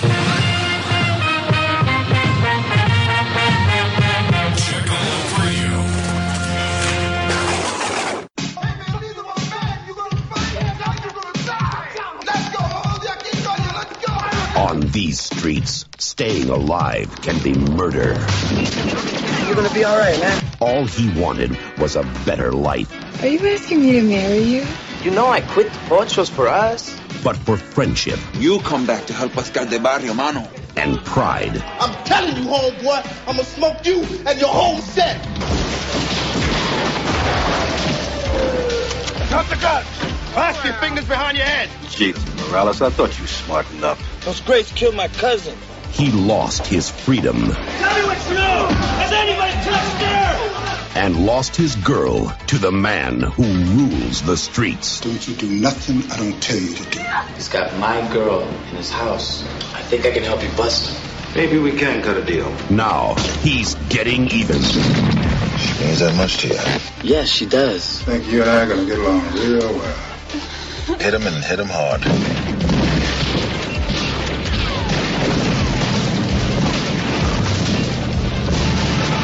Crack House, the hottest subject in America.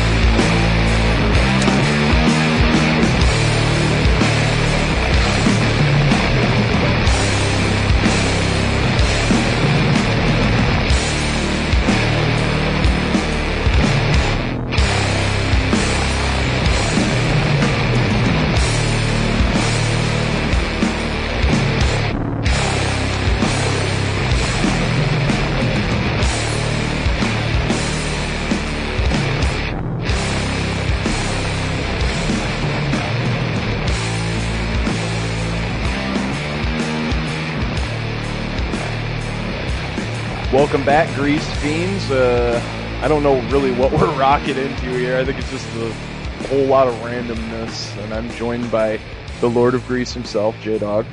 What up, all my Crisco kids out there? But Bat 32, you're one of them.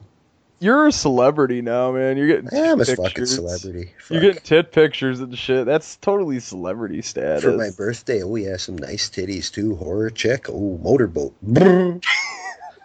Oh yeah, it was like happy birthday, J Dog, J Doggy Dog. Exploited cinema rules, baby. That's what she was saying. That's what her titties were saying to me. Anyway, That's that's exactly what was scrawled across the breast. the breastises. Yeah, at Exploited Cinema, we get the bestises of all the breastises. Someone must have been listening when I was saying send in pictures of your Mhm. titties. I've been saying it for fucking how long now? Like over a year. Send in naked pictures of your old lady. Send in titty pictures. Well, holy fucking, lo and behold, one actually came in. so Um, it's, do you feel like a rock star now, or what? kind of, yeah. Yeah. Well, how many fucking horror podcasts get titty pictures sent to them? Like I know Dead Pit's got like the horror horror Dead Pit ladies. Like Yeah, that yeah. one, that one you can like see her box when she's hiking up her stuff. I was That's looking right. at that. That's right. I was like, whoa, I could see the side of her box. So yeah, I, I don't quite have that, but we're we would like box pictures though. We would, yes. Camel toe pictures. Mhm. hmm Yeah, don't have to be straight up penthouse style. Like, you can have some Wet clothes t-shirt. on, but That's really tasteful. tight. Oh yeah. Fucking titty picture, bra picture. But yeah, I appreciate that. That was just good times, man. Fucking only at exploited cinema where you get that kind of goodies. Is that the only birthday present you got? I know you bought yourself some shit, I think, or something. but- So far, and I haven't really bought anything yet either. Oh, really? Okay. Yeah. Well, I'm sick right now, so fucking miss two days of work I won't get paid for because I'm out of sick time. So Canada's economy is gonna shut down, man. You spend some money. exactly, I don't spend some cash for two weeks. Fucking all of a sudden, the fucking Dow goes down. The fucking The Canadian Prime Minister. The prime minister has He's to hitting you up. Kraft dinner because the prime minister he gets his fancy Kraft dinner with Velveeta cheese and yeah, man. If tax dollars don't come in, he might have to switch back to the regular kind like the rest of us. I've actually got a ba- box of uh, macaroni and cheese that just says generic. that's what he's gonna have to switch That's what to. the, that's what the poor fuckers on welfare get in Canada. Like they just get a box every month. It's like, it doesn't say no brand name. It just says uh, macaroni and cheese. Yeah. Taxpayers they get Kraft dinner. Then there's the presidential Kraft dinner, prime minister's Kraft dinner. See, the more the more fucking uh, money and power you have, the more better quality your Kraft dinner is. I didn't know that's how it worked. That's Yeah, that's like how the fucking like uh, social structure is set up here. Like for the people like middle class, they can get spirals and the egg noodle brand Kraft dinner, and like the real rich and high class, they can get like the Kraft dinner like with shells and like the Velveeta pasta sauce, like the cheese sauce that comes in the fucking bag, like the good stuff. What kind of Kraft dinner is Trailer Park Boys rocking? They they fucking get the welfare stuff, man. Okay, okay. Jailhouse Kraft dinner. It's just sawdust and fucking macaroni. It's noodles. ghetto in Nova Scotia, huh? Mm-hmm. Kraft dinner. So what are we what are we talking about on here anyway? Ah, we're just talking all kinds of stuff. I don't know. We're gonna fucking talk about some movies, man. First experiences, fucking. Like I don't know. We're just gonna shoot the shit, something different, and talk about some of the classics and when we first seen them and what was your first take on it and how old were you? What were you doing? What were you eating? Fuck. I don't know. The smells, the sounds. Is Yeah, there dog man. shit on the floor? It was your house, probably. no, it'd be cat shit. Oh, okay. Yeah. S- Some kind of shit. Filipino shit. Possibly. You gotta let them boys out once in a while. Well, that's why they all died. I, I guess. forgot about them. I thought you choked them Gacy style or something weird. Possibly. You kind of No like a John. Gacy with long hair. Never. you just don't run a KFC is the only difference. You're not the Colonel. No. Not- You wish you ran a KFC. I, I want to start my own fucking fried chicken hut up. You know what you need? Fried chicken, liquor store, and a gun store all in the same building down in the ghetto in Detroit. I don't Makes think that would go over well, but Fucking I mean, chicken make a lot malt- of money, but uh, I don't know. Oh, yeah. Due to the society and everything, and you No, start no, it's just fucking no, oh no, man. The fucking society would fucking just cast a fucking mean look at you like what? It's like you're getting all the poor people drunk, and then feeding them chicken and giving them knives and guns. It's like it's exploitation at its finest, man. it's you can have it right the- population control, though. right on the corner where like the the black area meets the the white trash area meets the Latino area meets Chinatown. What are you kind of talking about? Like eight mile, nine mile, seven yeah, mile? Yeah, pretty much. So that way you're not being racist. You're, you're, you're including everyone. exactly you're exploiting everybody. You're exploiting all the bums. Well, like they you're- need to. You're not just picking on. You're not just picking on one bad area of town. Like could have it like a big Costco, fucking guns, liquor, fucking. Yeah, I mean, they need to serve like then like they need to serve like tacos and like I was just gonna say you'd have to fucking. Oh well, yeah, you'd have like a food court there, man. fried chicken, Yeah, and you'd have everything. you'd have like yeah, fuck yeah, it'd be like a big big strip mall, but all there'd be is liquor stores and fucking tattoo parlors and I was thinking it'd be like one of those like um mobile uh stores, restaurant thingies. With all of that, like like what Tony market. Montana worked in when he Yeah, first like- came from Cuba. You mean It's like, like, get to work, city? man. We got a lot of dishes to, to wash here, man. Oh. Like, them dishes ain't gonna wash themselves, man. the little um it was a little diner is what he was working in. That's Yeah. right. He was living in the tent city. No, I'm thinking like a tent city. Shanked Rabanga. I'm thinking a tent city of of uh of all of these stores and restaurants. It'd be like a farm market or, a, Fuck or are you pitching a tent city right now, probably? I would build one if I could. Yeah, tent It's too city. cold up here though. Yeah, it wouldn't work. But you gotta be like a flea market and shit. But I could make a teepee city or something like that because you can have fires and teepees. mm, then say you're Native American and open a casino. yeah. Hey, you guys, didn't you say you were half Cherokee, half Chippewa or something? A little bit of Blackfoot, yeah. Yeah, Blackfoot. That's And a little. Sioux chip, Sioux chip, yeah. Oh, see, I knew there was some Chippewa there. Yeah, so And then, but I got the Mexican little mustache, so you got that little Mexican in there, and, uh, and then I got uh, a little Irish because I got the red. It's a real mutt mix. Uh, I don't know, man. No doubt. I've got a little white devil in me, so. Fuck. Oh, that explains the Filipino. I guess. You're inbred. Ah, fuck. So where are we? I don't know. Fuck, let's talk some flicks, man. I don't know. Let's see. Throw something at me. Hit, hit me, baby. Hit me, bitch. All right, well, I'm going to be sending you with this VHS copy, and you know what it is Town That Dreaded Sundown. Mm, town that dreaded sundown. Okay, I remember the town that dreaded sundown. Uh, uh, first time I seen that, I probably would have been about eight because uh, Battleford Video was still open at the time. It was a small mom and pop shop. It was the first one we had in Battleford, where I grew up, a small town. And yeah, it was the fucking Warner Brothers clamshell. So, cause that was that was the only release that was out at the time. And just had like a small picture of Baghead on it, right? Yeah, yeah, that, that's the badass one. I wish I still had that. I'm Yeah. looking for it. Fuck me too. But I remember uh, we were living in the little house still. I would have, yeah, fuck. Remember taking that home, watched it with my brother, and uh, I remember it freaked me out, like the scenes where he was fucking kicking the shit out of those guys and stuff. I thought that was badass, and I, uh, I don't know for some reason what made me want to rent it at the time because I was really big into the Friday the Thirteenth stuff and. uh remembering part two, Tater Sack Jason, and then seeing a guy with a tater sack on the cover of this, it's like, whoa, like you're too young to fucking. You thought he was Jason, didn't you? Well, not didn't think he was Jason, but you're too young to really. Maybe there's a connection. You want to watch just to see what's going You, on. you see it just for that, and it's like, whoa, fucking dude with a tater sack on his Same thing with head. Sleepaway Camp 2 for me. I, I never seen the movie, but I always remember. Well, I had seen the movie, but it was like years after, and I always go and look at that cover and go, Jason and Freddy are in the same film? you know?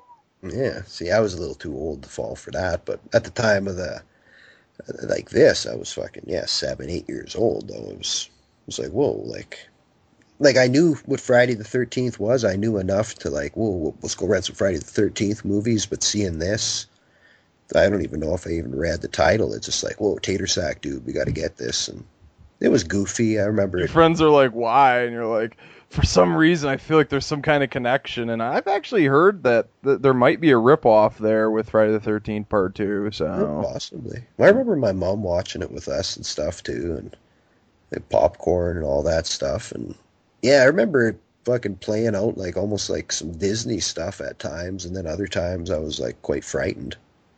Definitely, definitely a good memory though. Town that dreaded sundown, baby. Yeah, the good- killer is definitely. Um, ah, I don't know what the word is, but yeah, he's he's got some good screen presence. Like if this guy was Yeah, running man. around, like actually they should have hired the actor. He's That's, fierce. He's ferocious. Like he, when he kicks the fuck out of guys, like it's very believable. Like you think, like holy fuck, you can just kick the fuck out of those guys.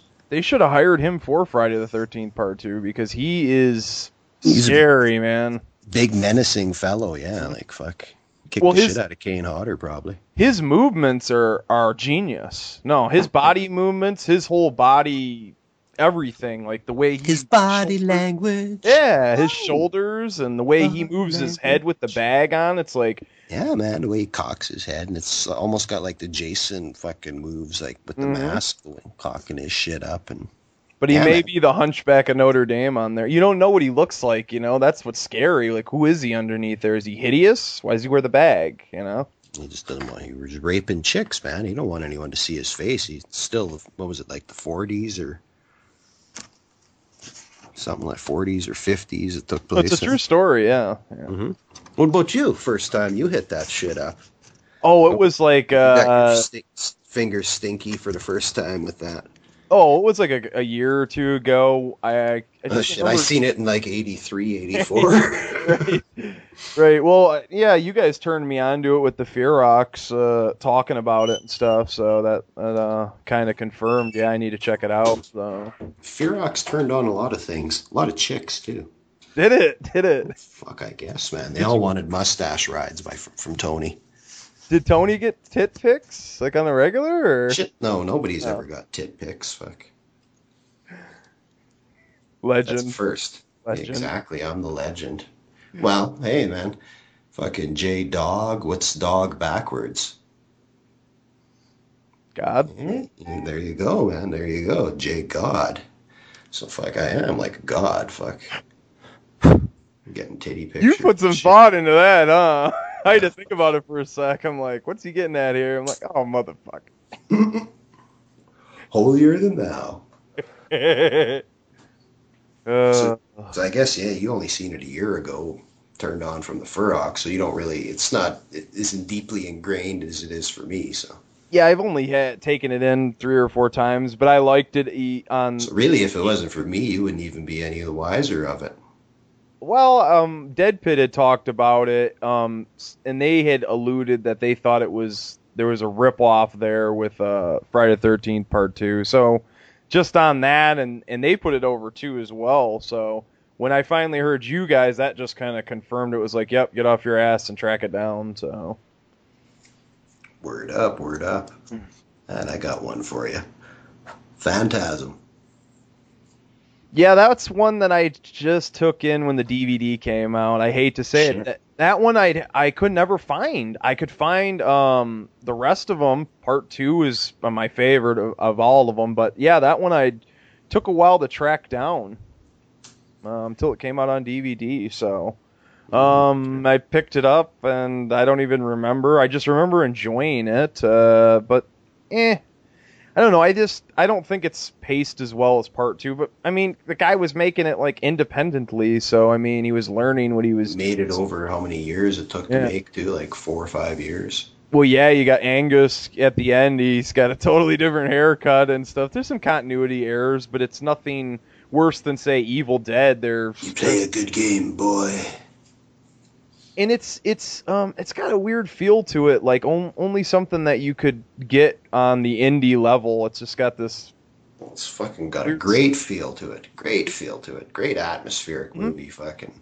See, I can really get into the characters too, like fucking like Michael Baldwin and uh, Reggie Bannister and who was the guy that played Jody? I can't remember his name.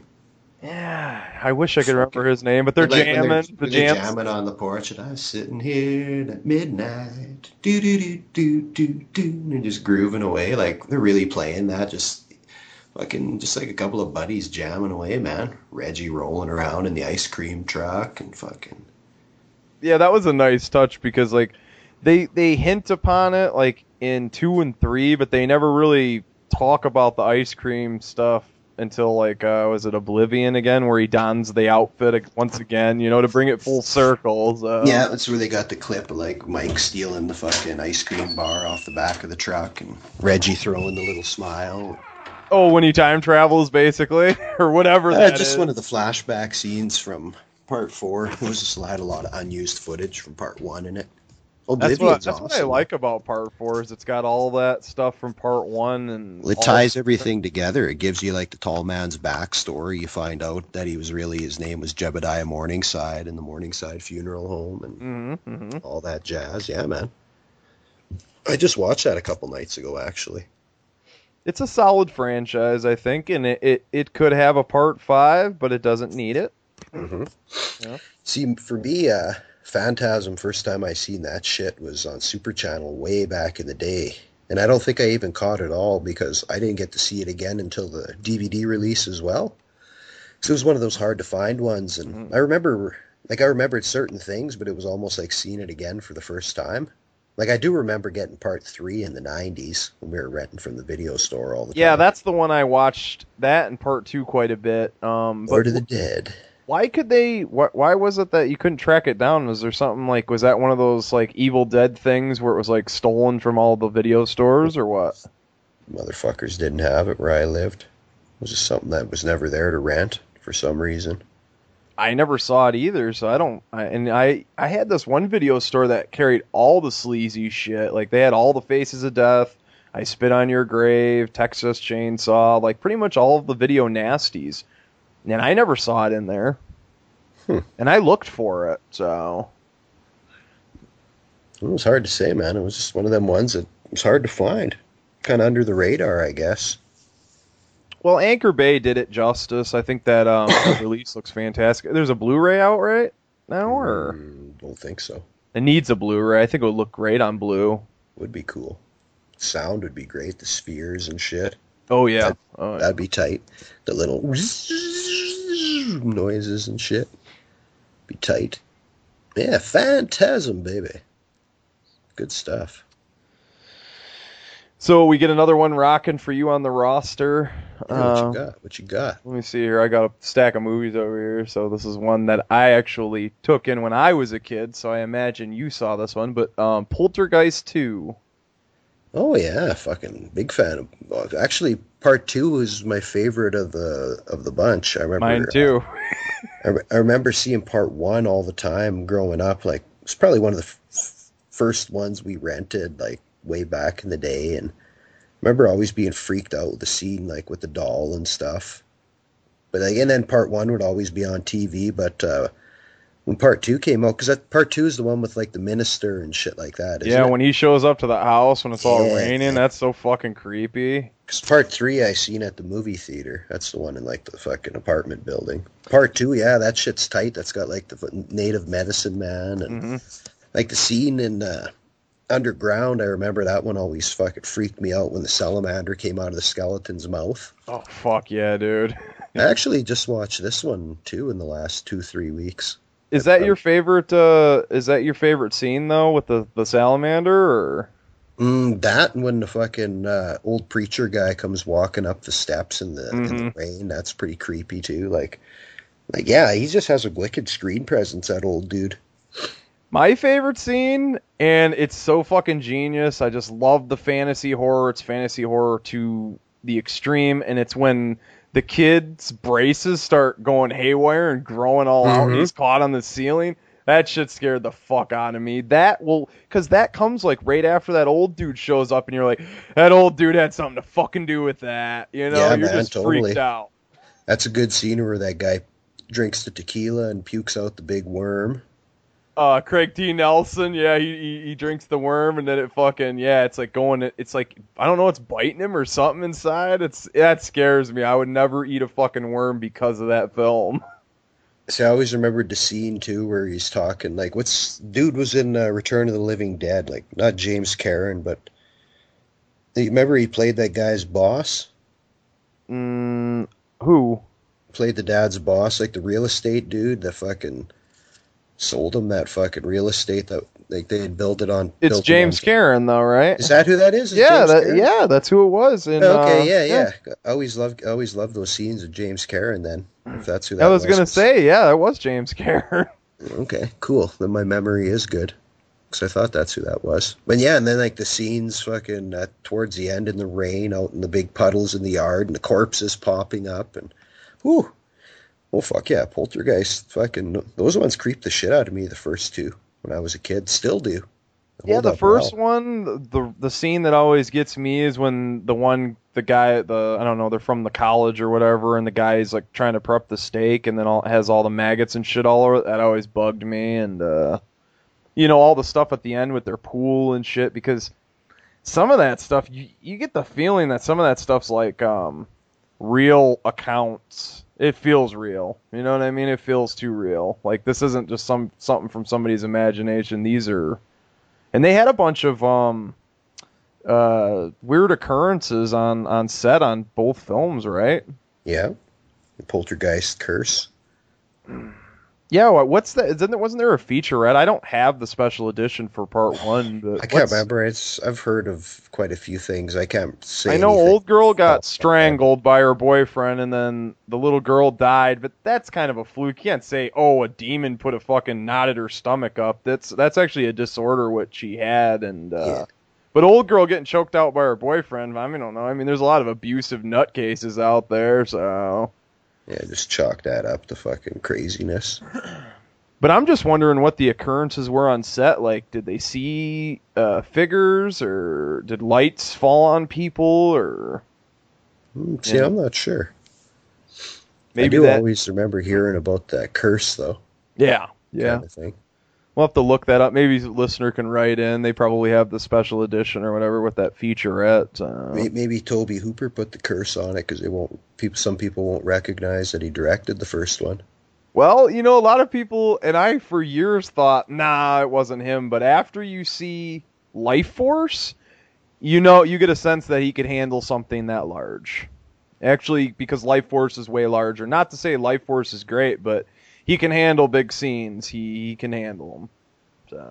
Okay, I was going to say he only half-ass handled them in Lifeforce. So What, you didn't think that stuff at the end on the streets and stuff was pretty good? it was it was good. It It was was good. apocalyptic. Yeah, man, it was fucking. Wish the whole movie was like that, mixed in with that chick just walking around through all like the apocalyptic shit. That should have just been the movie. It should have been. Hmm. That would have been sold. But yeah, no, Poltergeist, man, I love those films. Love those films. Hmm. Let's see, what do I got for you? I know you like this movie too. I think you like it. I, I love it anyway. Okay. Texas Chainsaw Massacre Part Two. Okay, I, first time I seen this. Or I you don't. was- This is the one you don't like, I think. No, no, no. Don't get me wrong. I don't. uh, I I don't like it as much as part one and three, but I Uh. I appreciate it. Don't don't get me wrong. I hate the I hate the remakes and that prequel. That's that's trash. All right. I hate to piss on anybody's parade, but I don't like those films. But yeah, um, I do have a great story for that one actually. So. Oh, cool. Um, yeah, I was. I think I was like ten or eleven. Um, it was right around this time where like my mom was pretty much. I was into slashers. Mm-hmm. This was the slasher. This was back when I saw um, uh, the Mutilator, Thriller Killer. I was renting them like anyone I could get my hands on. You know. Um, but I was always a fan of uh, Texas Chainsaw Because Massacre. you were like ten, and these movies had tits in them, so tits and just random fucking. I want to see somebody for some reason. When you're ten, you want to see somebody be decapitated. I don't know why. You, but- want to see fucked up shit and Mhm. tits. That's all you really care about. Special fucked up effects. shit and tits and fucking McDonald's burgers. Ex- well, any any fast food will do, but I'm not picky. But You know, though, kids are always fucking. You ask them where you want to go eat. First place, kids always say McDonald's, and when you're nine, ten, that's you're still a kid. Like it's McDonald's, nigga. Break it down. I actually like KFC. But yeah, I'd be like, give me some fried chicken. You a fat kid, that's why. Oh, chubby.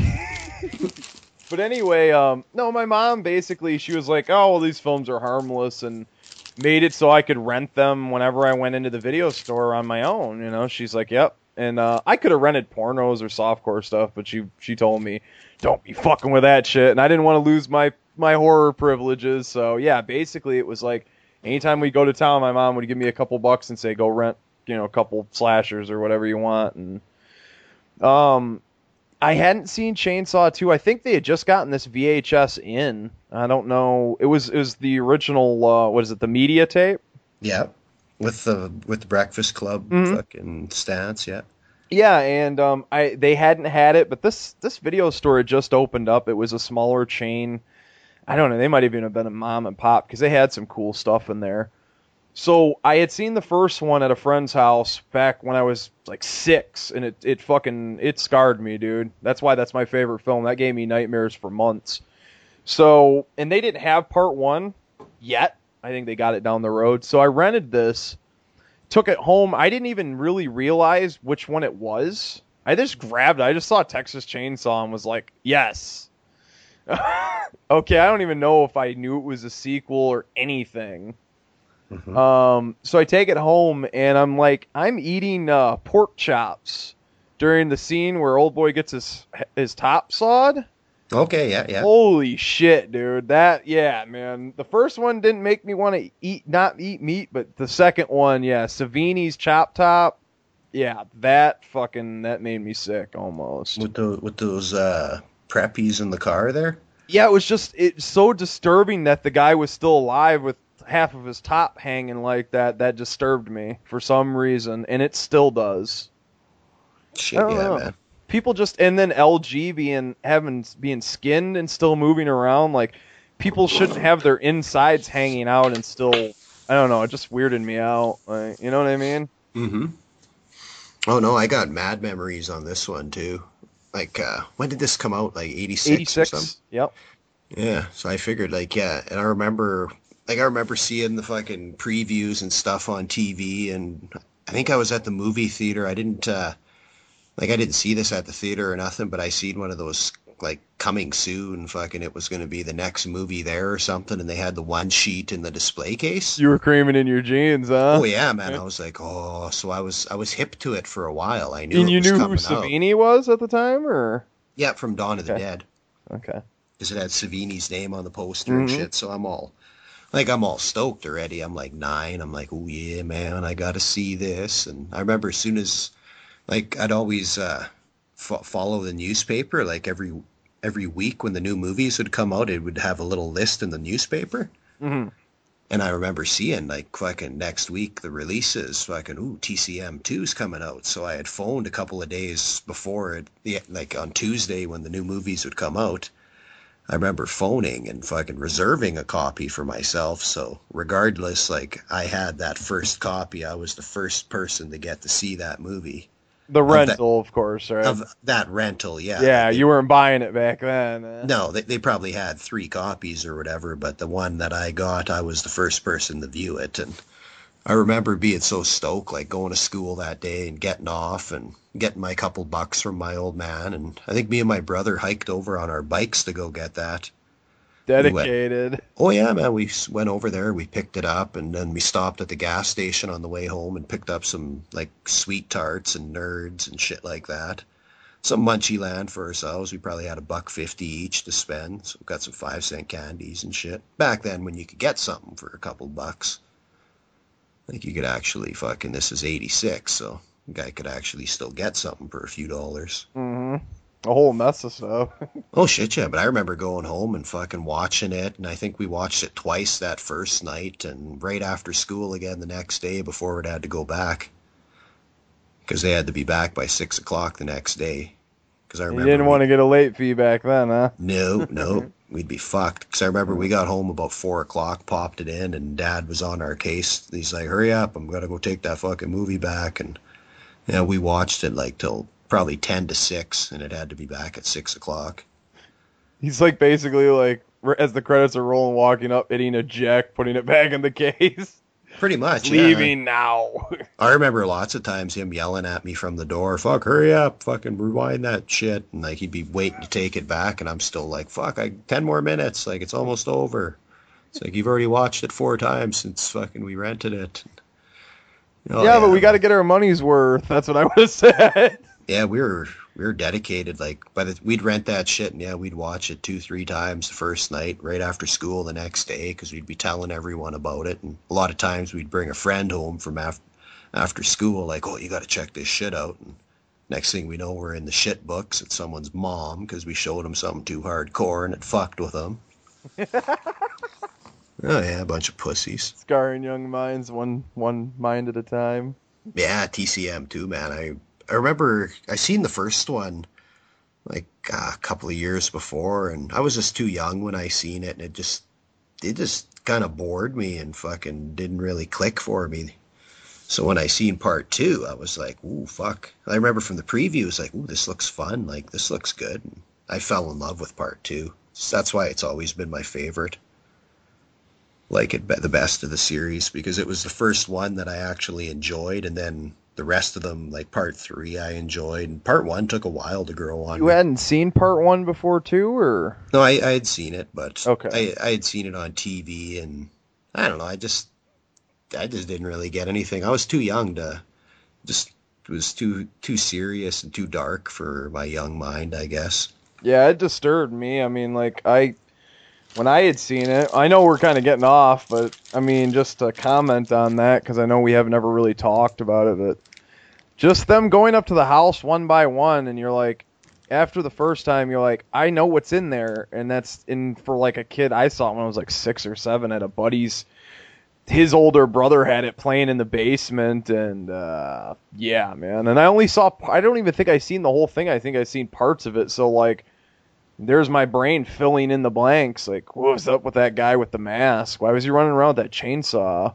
and I remember Kurt when when an old boy was going Kirk, Kirk, uh, the dude with the little the the little junior fro and the glasses, and I was like, don't go in there, he's dead. And uh, so I don't know, man. I get involved with these, you know. Back when I was a kid, I don't scream at the TV as much. I know you do. Oh yeah, I'm not, I'm like a black chick in the movie theater just screaming. run, motherfucker, run! Yeah. Don't go in there, bitch. You already know he's in there. Don't go in there. He's got the knife. I, I, I got the knife. Oh yeah. Yeah, man. TCM too. Fuck. Mad memories. Memories galore. Oh, next one for J Dog. All right, uh, Death Wish Part Three. This is your favorite one, right? Yep. I'm just trying to think the first time I seen it. I think this was a Super Channel viewing, actually. Good old Super Channel. now, was Uh, this uncut or um, did it have all the violence in there? Or? Oh yeah, Super Channel never cut nothing. Oh, okay, that was your HBO. Yeah, it was okay. movie. It was a movie channel you had to pay for. So, motherfuckers dared not cut nothing. They had softcore porn late at night too. So, oh, I'm just trying to think. That would have been. Late '80s, huh? It wasn't that. Didn't that come out in '89 or '88? Yeah, I'm trying to think of. It would have been grade six. And you were into the Death Wish films, right? So not really, not really. I remember seeing the first one already, and it was just kind of slow, and I wasn't a big fan right off the bat. I don't know. I liked fucking cheesy, flashy shit as a kid, so Well, that's what Part Three is. Uh, yeah. Well, exactly. So I remember seeing that shit on Super Channel. It was on one of those free preview weekends, and yeah, it was just something we watched one night, me and my brother. I remember we got a kick out of it. It was just kind of like, oh yeah, that was cool. Kind the of pops didn't go get into Bronson, or. Nah, he wasn't into that. who was his guy? Uh, Stallone or Clint Eastwood. really old school kind of guy? Okay. Yeah, we. I'm already getting an I'm already getting an idea of what kind of guy your dad is. Not much like me, but Refined taste. He probably wonders why the fuck you watch half this shit, huh? he's like me in a lot of ways, but in a lot of ways we're not. Yeah. I'm sure values or whatever probably similar, but as far as film taste go, he's probably like, what? Yeah, but no, Death Wish 3 actually was something. Seen it when I was younger, and uh, I had seen it on TV a couple of times, but it wasn't until I started talking to Tony that I had went back and revisited it and really fucking found my love for it. Because, like, Tony kind of re-kicked my Bronson. Like, I'd always kind of liked Bronson, but he, he he made me fall in love with the man, just his passion for Bronson, and it kind of rubbed off on me. And I tracked down all the stuff, and we became Bronson fanatics. He kind of nurtured my Bronson love, so that's that's a new newer found thing. but you had seen it back in the day, so Yeah, it was. I remember seeing it on Super Channel. Yeah, that's cool because I didn't I didn't actually check um, that particular one out. I think until actually I'd seen it, but I didn't get into it as much as part one and two. Um, but yeah, I got yeah. You guys kind of helped that Bronson thing because I always thought Bronson was like your grandpa's like fucking Your- action guy. your old your your old man's action hero. Yeah, Not even my old man. My old man was like, uh, like I said, Schwarzenegger fan. So like my grandpa, I remember my grandpa. really John Wayne, I think. Stallone. or not grand- Stallone, but uh, Bronson. Well, yeah, John Wayne, I guess for westerns, but but Bronson did all kinds of different films, you know. So as far as like an action star, he was old man's action star. Mhm. Charlton Heston too as well. So we've covered both uh, men. So. Yeah, we got a thing for old men here at Exploited Cinema. Well, I don't know, man. Those guys, they just they they pull it off like believable, like you know, like yeah, those guys. You'd believe that those old men were kicking ass because like they were kind of in shape and shit. See, I want to see that Dirty Harry ripoff that Profondo was talking about with uh, John Wayne. I think they said was in it. He you plays- talking about that on the last show, or I think so. Yeah, he plays some old school cop. It's got John Vernon in it. Oh, that's what they. I remember them talking something about the um, Sweaty Vernon. Sweaty Vernon. Yes. Um. Yeah, I didn't know what that. I didn't know that was a Death Wish ripoff. I'm gonna have to check that out. Uh, Dirty Harry ripoff. Oh, Dirty Harry. Yeah. Yeah, I'd, I'd love to check that out. I, I like John Wayne. Uh, his later stuff. Um, what's that one with uh, Skolnick from uh, Revenge of the Nerds? He's like a kid in it. Did you see that one where like he takes Oh. all the kids like out to What's rest? that guy? He's a Carradine, isn't he? Yeah, yeah, he's a Carradine. Yeah, they they Richard or something, or what the fuck's his name? I don't know the dude from all the the fucking Skolnick from Revenge of the Nerds. Yeah. that Yeah. was a bad nerd. I've I can't do the nerd laugh. I'm too plugged up. But he like basically looks the same. Uh, he's got like those glasses. I don't know, like he tried. Like I've seen him in behind the scenes. He tried to say like the nerd wasn't him. Like he did, wasn't a real nerd or whatever. But like this movie kind of disproves it, and uh, he's definitely a cowboy fag. So Yeah, he was in some Corman stuff too. I bet you that was a Corman picture. It, Was it? It's He was in a few things in the late seventies. it, it has that feel but it might be a Corman flick. I don't know. I liked it. If I can, I'll have to look up the title. There's probably some listener out there that's screaming the title right now, but uh, Just saw like I do when I. Hmm. I'm gonna take us on location to the bathroom again so I could smoke another cigarette. Well, it's uh, I think it's my turn to throw you one, huh? No, you just threw me that. Death Wish three, bitch. Oh yeah, that's right. I'm trying to grab two. Trying to bogart the fucking. Trying to bogart, man. Even bastard. I got one for you. I don't know Okay. if I don't know if you've ever seen this or not. Fucking, I'm a big fan though. Love this film. Anthony Hickox Waxwork.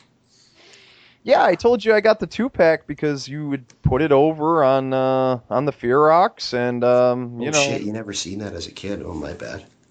No, I haven't. And I, is is it part two or part one cut on that two two disc or two pack? I heard one of them's cut. So Part one. okay. Um, it should have been cut more because it was extremely long. But yeah, I just ch- I just picked that up like a year or two ago. Um, I really liked Waxwork too, mainly for the Dawn of the Dead nod. Uh, There's a Dawn of the Dead nod in the first one too, is it? Did it get cut? Because or I. Night of the Living Dead nod. Oh, yeah. okay. Yeah, like the oh yeah, the second one where they're at the mall and everything, man. Yeah, yeah, and that's basically like take the SWAT team guys and drop them into the mall, and that's basically what was going on. Like they took from two different scenes and Yeah, they had a per locations. and everything. It was interesting, but uh, eh, yeah, I don't have any fond memories. I I uh, sat down and took both of those in one afternoon. Um, I don't know. I don't really have much to say. I don't even really remember it too much. I just it didn't like it. I don't think as much as two. The first one I got mad memories of. Fuck. I remember we were down at down south at my cousin's. Like they live on a farm and they had one of those great big satellite dishes. The ones you got to tune in. Yep. hmm and they had some one of the movie channels from the states they could get. But I remember uh, we had spent all day that day working for my uncle, cleaning out his shed, and he paid us like, and like forty dollars or something like between the four of us, forty or sixty bucks I think we made. And I remember we went to his because he owned he owned the little general store in the town, like a town of like five hundred people or something. Was he And the s- was he the fucking librarian and the post office worker too? No, no, no. Sheriff? Okay. He was just the fucking storekeep butcher, blah blah, local farmer. But Oh, yeah, okay. we, we spent it all on junk food though, all on like candy, chocolate bars, pop, chips, beef jerky, fucking you name it, we bought it. Fucking Red Man Chew, all this shit. and fucking, I remember we, we were back at the house and they were laughing because we we just walked back to the farm a couple miles carrying all these big brown bags full of Doritos and shit. And yeah, we hunkered down for the night and we what all of a sudden this movie came on one of these channels and I remember it had a horror host and stuff and we were like, "Ooh, what's this?" Like good times horror movie coming on and fucking lo and behold it's waxwork and just the goofiness and off the wallness of it like it had all four of us just laughing and Was this the uncut version or? I don't know. Probably not being in the states if it was a TV local Yeah. TV station. Probably not. It was like Yeah. it was like an HBO or something. We seen it on. I think it was HBO. But yeah, man, we were partying like the little midget. Welcome to the waxwork. Like fuck, that was like we said that to each other for years. Like we'd see each other like every once a year or something, and we'd always be talking about waxwork shit. We still talk about it to this day. Like, yo, you remember that movie Waxwork? Like, fuck, that was so awesome because it had everything. Like, we were kids back then, and it like fuck you got werewolves zombies monsters it's just a fun ride like you were you remember zach Galligan from fucking gremlins? Like ooh i i, I know that cat and fucking all like the other actors and it just got like the high school fucking buddy vibe to it. And, yeah it really really played well for me like so fond memories because i was so young when i first seen it like i think of my 12 13 kind of I think I probably could have probably appreciated it more if I'd seen it as a kid because of Mhm. all those little vignettes where they go into the worlds of the wax museum. Those are awesome. Those are fucking. Those are so. That was like that movie seemed to take like four hours to watch the first time we seen it because there was just so much to take in. That was my one- problem. That's why I said it could have been shorter because it seemed really to drag on. You know, like the end was cool, but like it took too long to get there. It seemed for me. Hater. Well, look, dude, That's what I two liked about it. two had the same thing going on, but it seemed like there was more action going on. Maybe paced a little better. Maybe I don't know. Possibly, I don't know. Maybe they, they, they used the same formula, but it seems like they got it. They perfected it better the second time around. So True, and it What? does have BC in it. yeah, that that that perked it up. What was like a sword fighting scene or whatever? I like when he's fucking has the front of his chest ripped out and they drop him on the ground and he's got like rocks and shit stuck to him. They're picking him off him. But you know, I mean, hey, I could be hating on it because I haven't seen the uncut version. Do you have the uncut version, or you just No. have that two pack? Okay. Yeah, I need the VHS. Yeah, I mean, I I'm I heard it was cut, so I'm like, well, you know, I'll, I'm not gonna judge it. I don't, you know, I don't hate it. I don't. It's not Eddie two or anything. But Probably got 10 seconds cut off it or something stupid. Oh, okay. Y- You know, I'd I'd be willing to cover that or something obscure if one of these times. Uh, the, both films, if you'd want. I've got the two packs. so I'd like to get the uncut VHS first. so I we can talk about have- that. I might even have a VHS of it. I'd have to look around. I'm down. For yeah, it. man. I'm, I'm down like James Brown fucking at a carnival full of clowns. Okay, That's how down I am. that's pretty down, huh? That is down. I don't know how much more down you can get. Like, fuck. Maybe take a two minute beating to join a gang, and that's about the only way you can get more down than me. You want to join the exploited cinema gang? It's a five minute beating, too. Lucky if you live. Well, you got to do a 10, 10 penny pickup, and they've got to be Canadian pennies too. Well, wait, half, half, five of them will be American, and five of them will be Canadian. Does that sound fair? Yeah, it works for me. My pennies are worth more than your pennies, but hey, Apparently, are they? Are those co- are those real copper or what? always. Okay, we yeah we don't have. The, I think the outer coating is copper, so I think the insert is uh zinc. Until 1968, we used silver to make our coins. Even the pennies? No, not the Oh, I pennies. was gonna say. Nickels and dimes for sure. Yeah, I think that's uh, when we quarters and dimes. I think that's when we stopped doing full silver too, as well. So it's getting too pricey.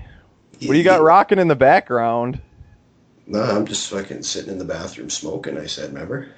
Oh, maybe it's just uh, feedback from me fucking yapping over here. I think so. You don't have your headphones on, huh? Yeah, I got the headphones on. Fuck. I could have sworn I heard fucking voices in the background. Mm, unless it's the ghosts in here that the fucking you can hear them, I can't kind of thing. I don't know what the, I thought. It, you don't have a TV playing?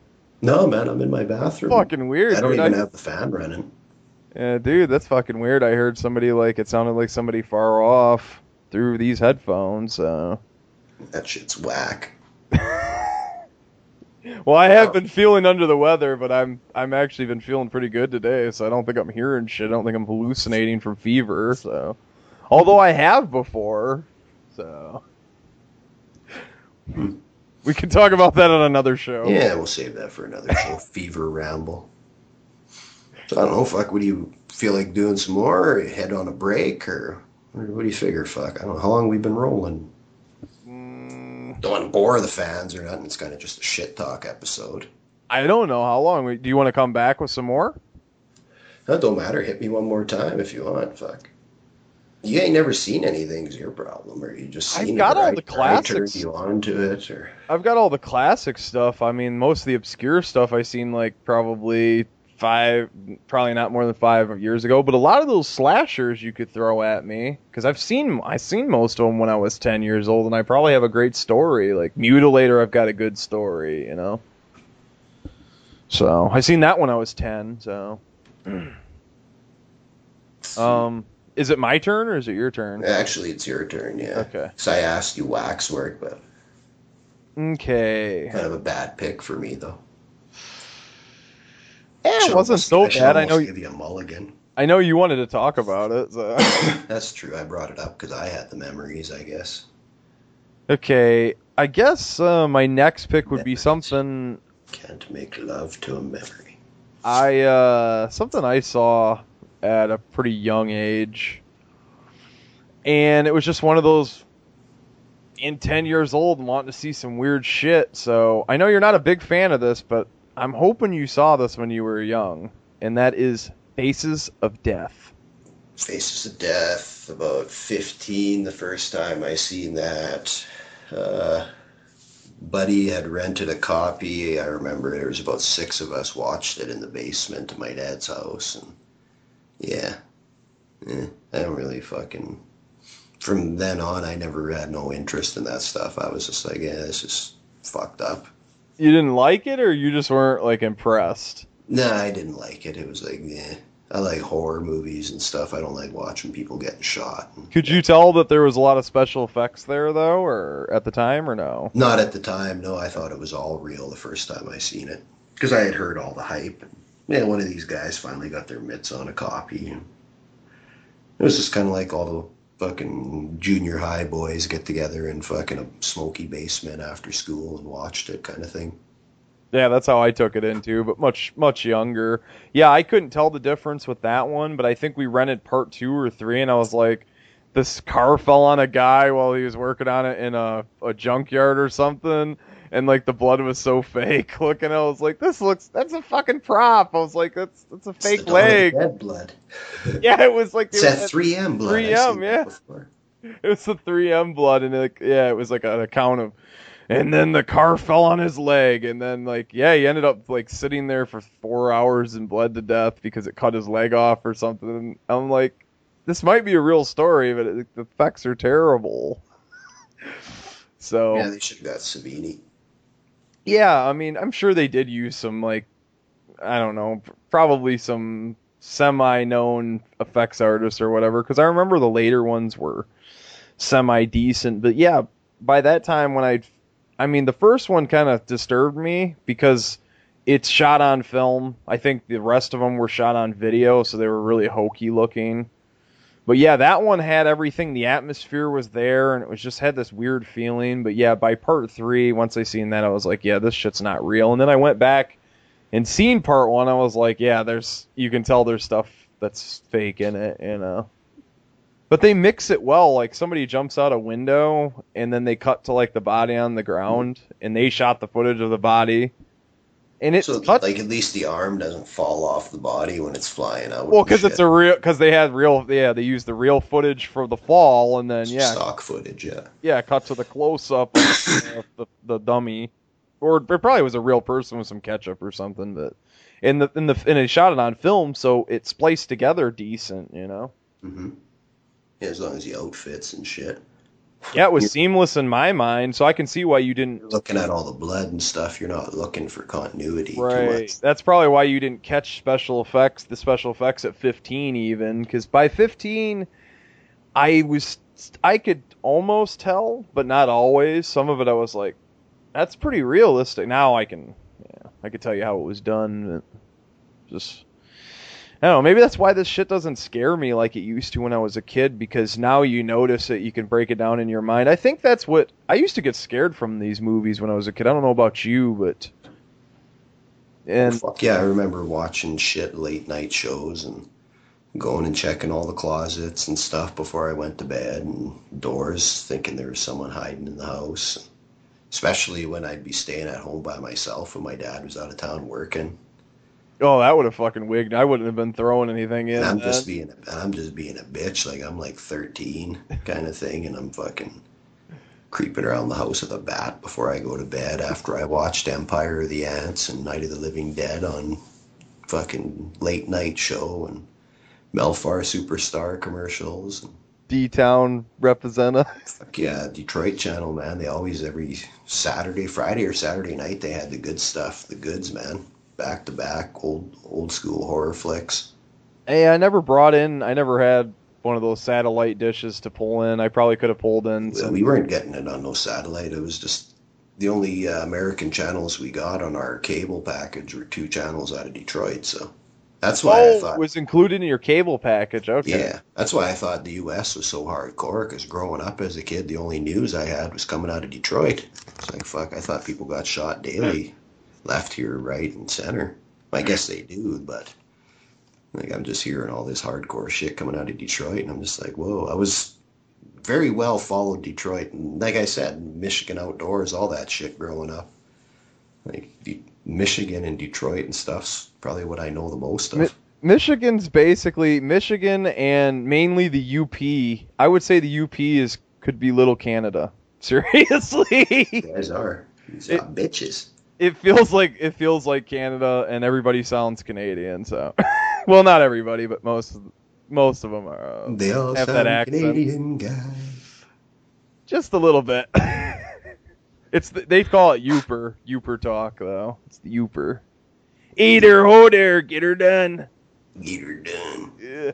Yeah, I got one for you before we roll the commercial, just to come full circle. Since you say you've seen the classics, well, Nightmare on Elm Street, there's a classic. Okay, this one I saw. Um, I had Cinemax or it was on HBO or something. Um, probably six, six or seven. I was. Um, yeah, it it freaked the fuck out of me. I had nightmares for a couple years because I mean, he's in the dream world, so somehow like um subconsciously that that scarred me. So yeah, I had nightmares quite a few. This times. came out in what, 84? Yeah, but I probably saw it in the mid '90s. Uh, probably. Oh, yeah, I know you been wouldn't have seen it. might have been early '90s. It might have been '92, '93. I mean, I was pretty young when I saw it. But this was a movie that, like, I don't know, like it was so common, it was so pop culture that, like, even at age five or six, like your parents would be like, "Eh, they can see it," you know. Back then, nobody, parents don't think that way now, but you know. Yeah. And yeah, the stuff, everything because the stuff he put in there with the dreams, there there was realistic. I've had dreams where all of a sudden I'm talking on the phone and then all of a sudden I'm in a car or something. So they were. It Oh, I thought you meant the phone would be trying to French kiss you. Ah, oh no, but I mean just weird things like where it's You just getting a she's in- blowjob from the phone like it was a flashlight or something. Just, oh yeah, phone, you suck a mean dick. Well, it's just it's just That's what you probably would have done if you would have had that phone. You would have been like exploiting it for blowjobs and shit. the phone did disturb me. The phone did disturb me, and I like again when I was I was so young that I couldn't tell that that was a on there. Now you see it, and you're like, that's a rubber fucking mouth with a tongue and shit. But yeah, I you're could. a kid, you're like, whoa, how'd they do that shit? yeah. How the fuck did Freddy's mouth get on? That's it's scaring me. You know, it's fucking with my head. And um, yeah, that just because I had it just made sense. The dreams, all of it was from real life. I could tell, and even now when I watch it, um, just those weird like like I said, where a character might be in one um, setting and then get a phone call and it's just how your subconscious mind works before when, once your conscious mind starts wrapping itself around the phone call you're in a you could be in the woods in a car or something that's it's how dreams they just jump and jump and jump and um, yeah that scared me because it was so realistic. So, how about you? When did you see this? When it first came out, or? I remember I seen this uh, would have been in uh, right around Halloween. It would have been 1985 because it had just come out on video. I remember it was my sister's birthday. Actually, it was her birthday party. The first time I ever seen this.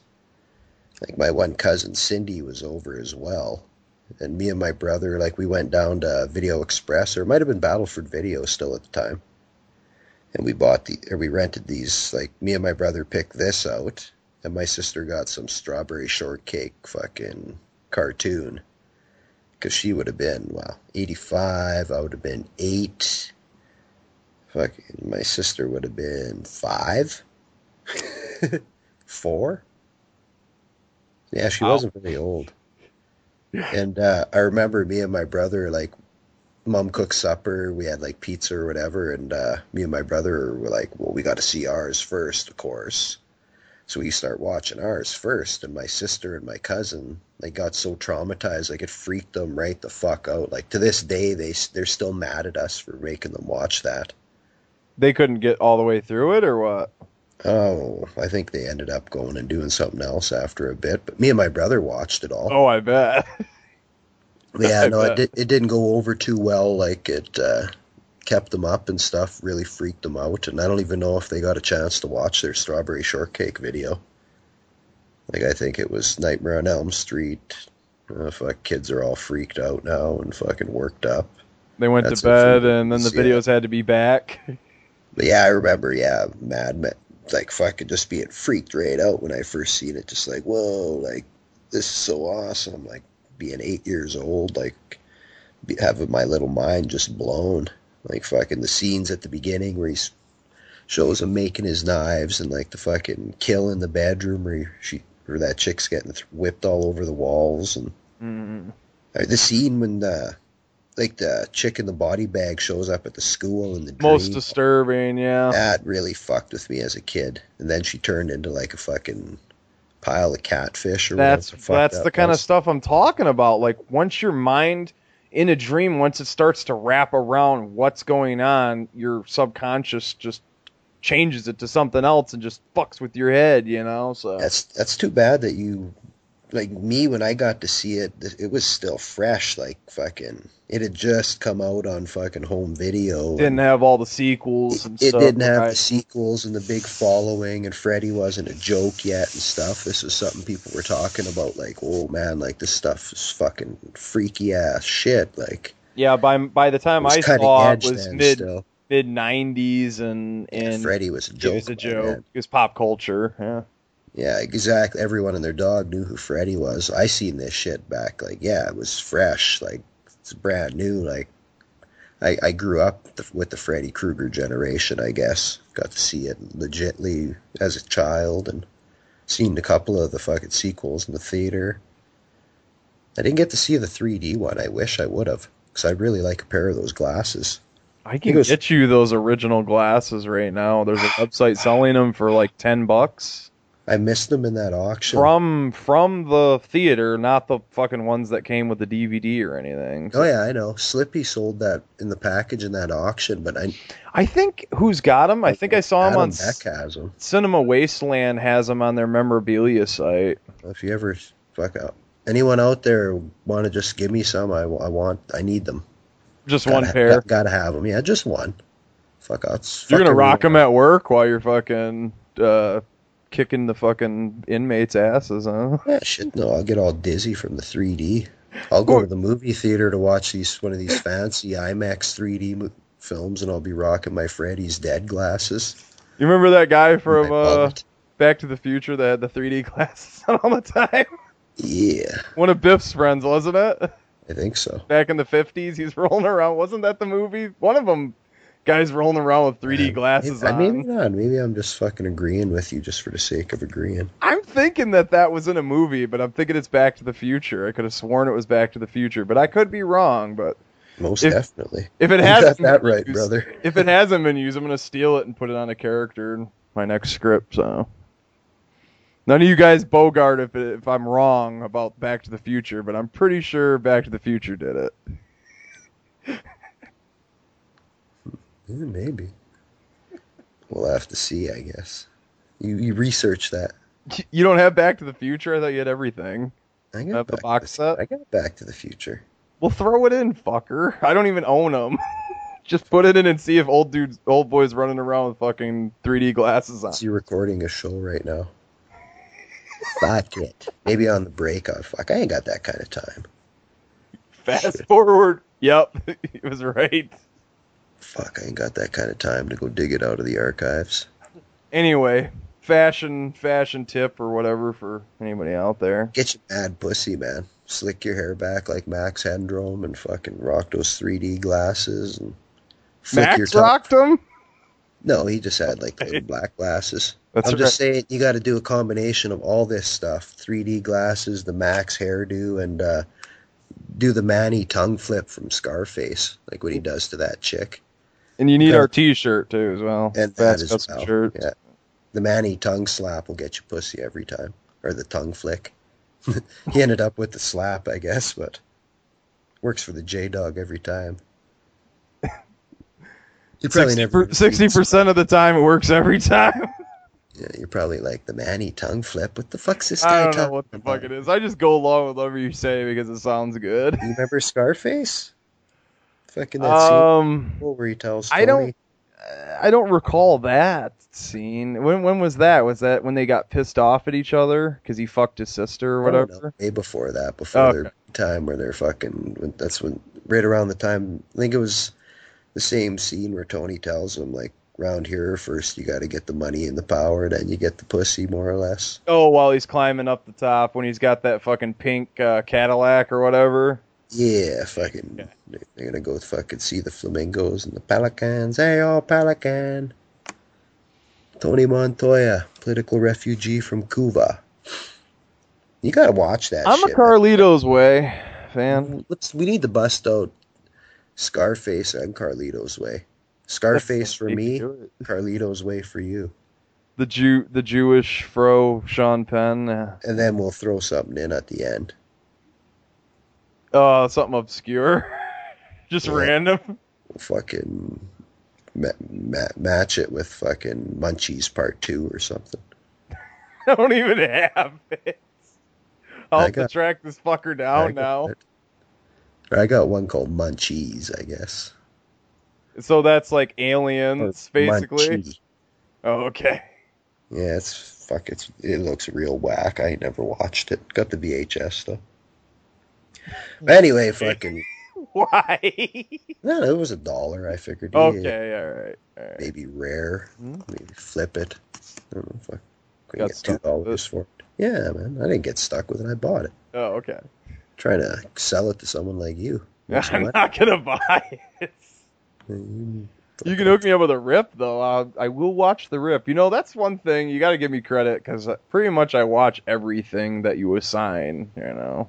Well, it's because I watch every. I think to be a true cinephile, like we are to do this show, you just need to watch everything, man. Like you just can't. You just you can't go by what people have said in the past and by reviews. Like me, I don't like nothing new really. So my specialty is the retro stuff. So I just I don't care if someone says like that's garbage. Like you said, a lot of the movies I want you to find got just horrible reviews.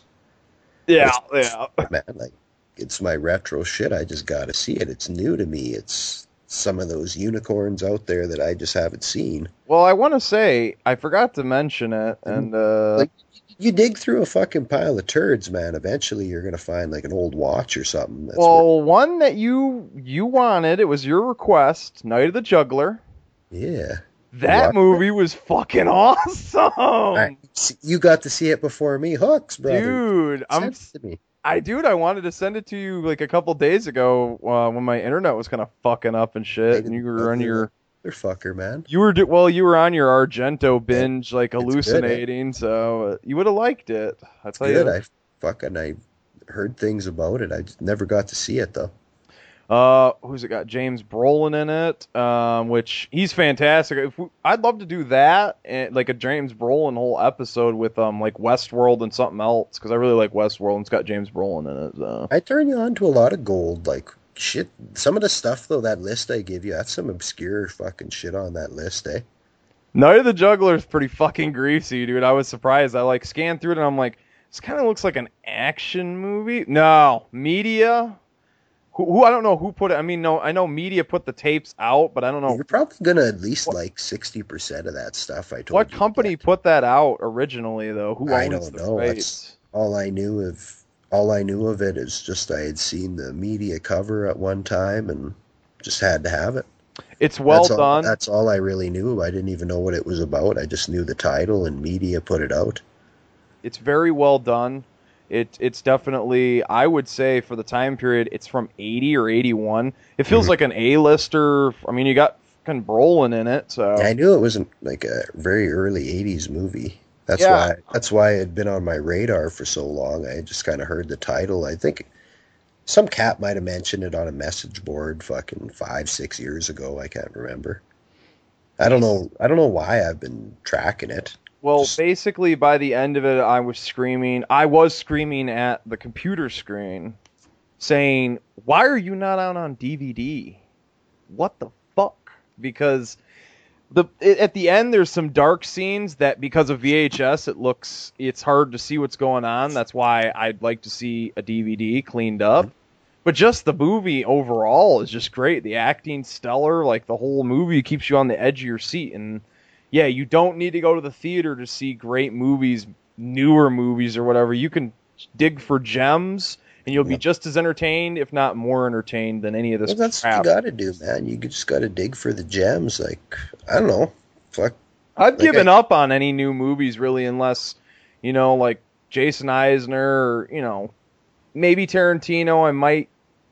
I don't know. He's been pissing me off too. Don't don't get me. Don't get it twisted Ah, on fuck. Tarantino. I don't Yeah, like fuck. Inglorious We're, Bastards. we're trying to lean toward the break here. Fuck. Right.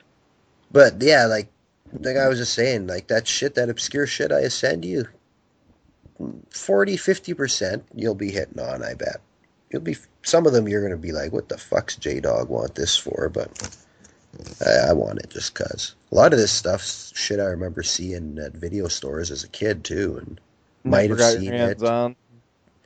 Some of it I might have seen, can't remember if I ever rented it or not. Some of those movies I rented when I was like four and shit. Too young to ever remember. Well, hopefully, uh, once I get them all, I can take you down uh, a walk down memory lane. I guess. Oh yeah, I love getting a big package of this obscure stuff because you never know if you're going to put it in and it's just going to be a turd or it's all of a sudden it's going to be like fuck that's a wicked movie or all of a sudden it slaps you across the face like a few of these have and it's takes you right back to place when you were younger you just remember like fuck I seen this like way back in the day I forgot this movie even existed. Like I had one I can't remember what it was but started playing all of a sudden I started fucking like before the guys would say their lines, I knew what they were going to say, and it's like, how do I know this? It's like I used to watch this shit fucking quite a few times, like, but I was like four or five when I seen it. Yeah, it was just that's just awesome. It's like ingrained in the back of your fucking prehistoric jelly. Yeah, that's happened to me a couple times with a few films I saw when I was real, real young on TV or something. So Well, it's whack when that hits you, especially at my age. Like you get like a fucking 30, 31 year old flashback. it's like an acid flashback, isn't it? Like yeah, like it's fuck. I got a wicked memory to recall a lot of the stuff I do. Like that, that's why I fucking thank God. Fucking, I got a good memory. I can recall my childhood like the back of my hand, and that was the '80s. Those were the times. Like Do you remember when you were like two? Because my first memory is from when I was two. so. Uh, can remember like things maybe from nah, I don't know about You got two. stuff that correlates with Three. movies or something. I bet, huh? most of my stuff. Fucking most of my memories. Yeah, are movies and comics and certain things like that. My first two memories correlate with poop. I don't know why. Freak. Well- eighty percent of my memories as a kid relate to like horror and well, seventy percent, like a lot of the f- movies and hunting and fishing and redneck stuff. Yeah, I've- yeah. I can't say I've got into har- hunting and fishing too hard. I mean, I'm a country boy, but I never Tenderfoot. really got hardcore into the hunting, fishing. Yeah, but I'm not. I wasn't no diehard or anything. Fishing for supper. No, I wasn't fishing for supper. That's why it's I wasn't diehard. If I was fishing for supper, yeah, I'd have some stories. I was fishing for supper. I know you were. some rabbits. And I know you were. You told me fucking how your dad raised you guys. Like fucking what do you just pour out a fucking can of spaghettios in the in the middle Oh of the oh, no, no, he'd feed us. But he'd feed us, but as a growing kid, I don't think he understood we needed more than just he, Bachelor just- food? Just because he wasn't hungry all the time didn't mean we weren't. Like fuck, You were eating wasn't, like prisoners, weren't you? I've been over to friends. he wasn't growing anymore. Fuck, we were. So I'd be eating rabbits and river fish, and I remember eating of my fish on cat. stick lots of times. You remind me of my cat when I'm not feeding him enough, or he doesn't think I'm, he's getting enough. He'll go out and get a couple mice. Yeah, man, fuck, that's the thing. Like, yeah, it was eat at supper time and shit, a little snack here, fuck. You want some more? Well, fuck. Definitely hillbilly. He, he never told me to go out and fucking fetch me own. Like, You figured it out yourself." there, you get your own there, boy. Take this knife. Like, nah, it was never nothing like that. But I was smart enough to know, like, hey, That sounds like some Rambo shit. I catch a lot of fucking fish at the river and at the lake. Why not bring some home? Keep them in the freezer. I bet he was about that, huh? When you brought some fish home. Uh, he'd eat them sometimes. Some, a lot of times, him and his drunk buddies would eat them all up. And then I, I don't know, I'd snare rabbits and eat them up, shoot some rabbits, some prairie chickens, some ducks, geese, deer. I started getting into hunting, and it was like realized shit. I can be eating this on the side, and ain't nothing Dad can say. Like he can't be saying, "Hey, relax." Like quit eating all that duck. Like Quit, eat, quit eating all the food. It's I'm running out of money. You're like, this comes from the land. like that's the thing. No one else in the house would even touch that stuff except for maybe a little bit of deer. So I had free reign. I'd go out and whatever I could whack, fucking I could eat, and uh, I didn't have anyone over my shoulder trying to get a cut of it. It was like fucking. They'd be like, "Fuck, you want to eat that duck? You go ahead, fuck."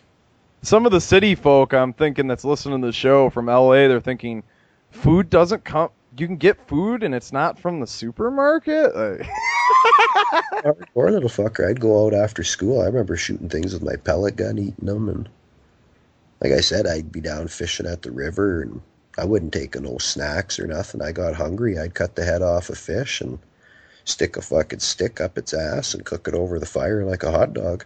That's reminiscent of one time we were out in the woods. When you do that, the skin gets all black and shit. Yeah. But once it gets all crispy, It's on the outside, hmm you bust it open and the fish is all steamy good on the inside. It's just fucking tasty, man. It just get that fucking smoke taste and you just get down with it. Dude, I, you- you're not telling me anything anything different, man. I one time, one time, we did something like that. We were out in the woods and we were near the swamp and we were catching frogs left and right. And I was like, "Fuck, we're killing these fucking things. We might as well eat them." Started pulling the. We had pocket knives and shit. Started Whatever. pulling the legs right up off them. We made a little fire and yeah, dude, we we crisped those up and uh, yeah, the skin was awesome, dude. Yeah? Yeah, yeah. Seeing how ghetto we were the one day we got dropped off for like eight hours and I remember fucking I found this well, it was one of my old cans from I think the last the year before, this old bean can I had down there. So I caught some crayfish and some river clams and boiled up boiled up some river water in my fire. Mm-hmm. I was throwing these clams and these crayfish in there. That's how you get them to open up and shit. The uh, the clams, yeah. Fucking terrible. I probably was eating the wrong part of the clam. It was proud, dude. I was probably eating the clam's ass. Mussels. I've had them from my lakes around here. You know, we got Great Lakes No, around it just here. tasted like mud. It tasted like shit, man. no, they taste like shit, dude. They're was it rubbery? Yeah, it was just Yeah. terrible. Like fuck. I ate it because I was hungry, but Crayfish are good though. not these ones. Really? really? Nah, they tasted fucking like sticks and mud. I never ate shit, so I can't fucking. Comment. Well- and I'm gonna say sticks and mud. Sticks and Sticks so and was- mud could taste so- like shit. You tell me about it. You got the shit story. It was. well, the shit stories. You're They're, like easy, you're like fucking easy wind on fucking things to do in Denver when you're dead. Eating it spongy. You're telling me it was all spongy. I haven't seen that yet. But, uh, Uh, you need to get on that. I've told you how many times about that. sorry, Dad. It's like fucking. you got your boy Steve Buscemi. Fuck, you got Willie Forsythe. Fucking. oh, well, well, you know, it, it helps when when you throw me. Walken, You got fucking uh, Andy Garcia. You got, helps like, when you throw me things great. in the mail, you know. I always watch shit when you send it to me. You should see the dust that package I've been telling you I'm going to send to you has on it. I don't even think this package exists. It does. It's got a lot of shit in it. I hope so. I know. I've I know. your address four times since I've made the package. Oh, fuck. I know you're like, what's your address again? And I'm like, motherfucker, I'm still scrolling back to the first time you gave me your address. I'm about ready to ask you next time I send this next package out because I'm tired of looking for it. Fuck, I still got to send Zach Wells his fucking. uh, That's who won the fucking bonus prize, eh? On our contest. Yeah, I got a couple of shirts I still needed to get out too as well. Fucking, I sent a bunch of stuff out around Christmas, and I've been just backed up. So, uh, I think it's Grant. Bran will help you out with that. I think Grant, uh, one of one of the You're Canadian gangsters, actually is still waiting. Don't worry, Grant, guys. fuck, fucking cutting my boy Grant fucking gory out. Don't don't worry. Really, I'm I- gonna I'm actually gonna throw uh, something bonus into that package uh, DVD. I don't know what. fucking empty. People all just figure. I sent I sent like three of those shirts out. I did send three of those shirts out. Well, motherfucker, your package cost me. I said that around Christmas. Should. Canadian man, Canadian. But yeah, uh, I think it's Grant and I can't remember someone else. But don't worry, those packages are coming. I've got the shirts and I'm gonna throw in a bonus DVD. I don't know, find something at my Walmart to throw in because I feel bad. So Man, you s- throw in a pair of them dare squirrel covers. have my girlfriend wear them for like I don't know an hour and then throw them in. I, I, I love that. You ever see Copycat? Or fucking Yeah, yeah, I love that. I, I love that movie where that guy's like telling her, "Give me a pair of damn there squirrel covers," and she's like, "What? Your panties?" yeah, to get uh, that's he needed to, he needed to throw the deliverance in there. He needed to tell her them panties. that's based off Bundy. I'm pretty right sure. His, I, I love that movie. That's a great one. His wild demands while he was in prison to to help solve crimes and stuff. The Green River, the Green River Killer Crimes is what the ones he oh, I think fucking he helped out on shit. a few other ones too, as well. I think. Green River, the main. Yeah, that's in the movie, the Green River Killer TV movie. I think I got a scene where It's in the books, and I got a book about fucking that. Just that alone, like the Bundy tie to the Green River. I got like five, six books on Green. He's like the Green to me is like Manson to you. Yeah, I don't know nothing about him, and uh, well, he was he was like the that right. Zodiac for a lot of years because they never could apprehend him till what DNA was the four years ago, fuck- five years ago. that was like ten now. It was to. been ten. Okay, Yeah, it's been close late to that. late 90s. those very first murders, those ones he dumped in the Green River. He got busted on that DNA. Yeah, wasn't he working as a janitor or something at a school? think, I think it was the Chapman murder or something. One of those ones.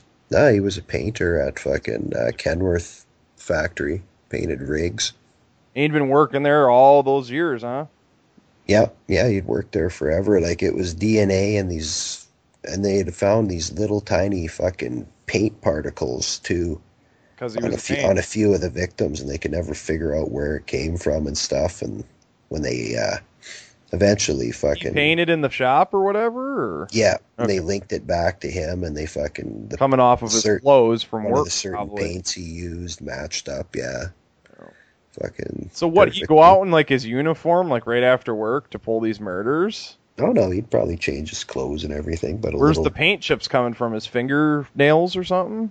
yeah, who knows, out of your hair or fucking whatever. Like he'd probably be wearing coveralls at work, so he'd take them off, leave them at work, and I don't know. It's trace amounts. Like it wasn't like these bitches are covered in them or nothing. Yeah, it was probably microscopic stuff that was falling out of yeah, his it hair. Yeah, I've little- worked in a paint. These little tiny microscopic amounts they were finding, and they're like, well, where the fuck's this? Where is it? Like they find it on. It's industrial. and It's an like, where's it industrial paint, so they could trace it very easily because there's not a lot of places that have that particular industrial paint. I know. I worked in a spray shop for in a wood shop that Well, sprayed I, for I think year. they had tracked that. They had figured that out back when he was an original suspect in like the '90s there or something. Because he was under the radar for probably 20 years. He was. He'd always been a suspect. Yeah. Yeah, for quite a while. Anyway, we've rambled on fucking mad shit talk. So roll us on a break there, Bubba Hendashaw. Alrighty, guys, you've been listening to Exploited Cinema. When we come back, I don't know what we're going to be talking about, but it's going to be random. It's going to be something, anyways. Sweetwater, a new and inviting desert community Violation! This is gonna be a great day. filled with kind and loving families. But I am your stepson. Oh, I know, I always treated you like you was, didn't I? with mature and responsible teenagers. And then, one day. Did you hear something? Something odd appeared. Oh, this is incredible. Exactly what they are is uncertain. From South American cockroach dad, I'm out of here. Their origins are somewhat hazy. It's an alien. Maybe an illegal alien. And while their manner can be quite charming, He's so cute. Can't we take him out of the bag now? their habits can be a little bizarre. Paul, not so rough. I haven't done anything yet. Gross. But you'd better treat them right. You're not laughing anymore, are you, pal? because they're not necessarily nice. Munchies!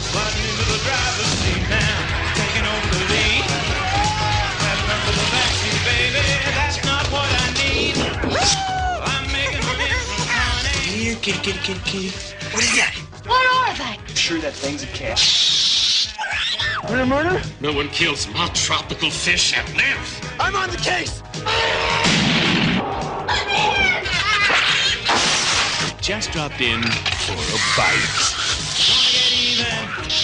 Munchies, starring Harvey Korman, from the creator of Little Shop of Horrors. Munchies.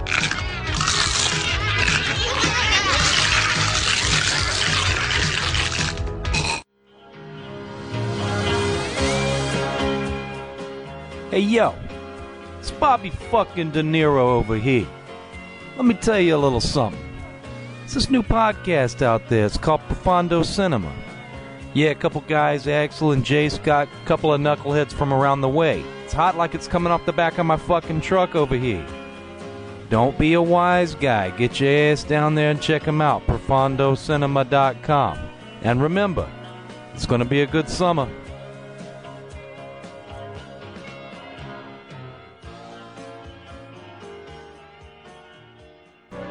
I'm Jack Death. I'm a trooper in the 23rd century. Jack uh, Death, Angel City PD. May I see your stats? What did I do? Under Section 7 of the Penal Code, the Council authorized me to administer you a trancer suspect examination. You can't give me a TSC without a warrant. I got your warrant right here, pal. Okay, okay, okay. I don't want any trouble. Hold out your My job is hunting trancers, I got nothing to hide. finding them, Negative. negative, and singeing them. Look out!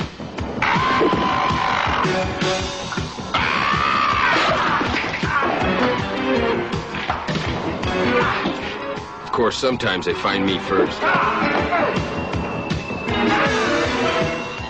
Then it's a little more complicated.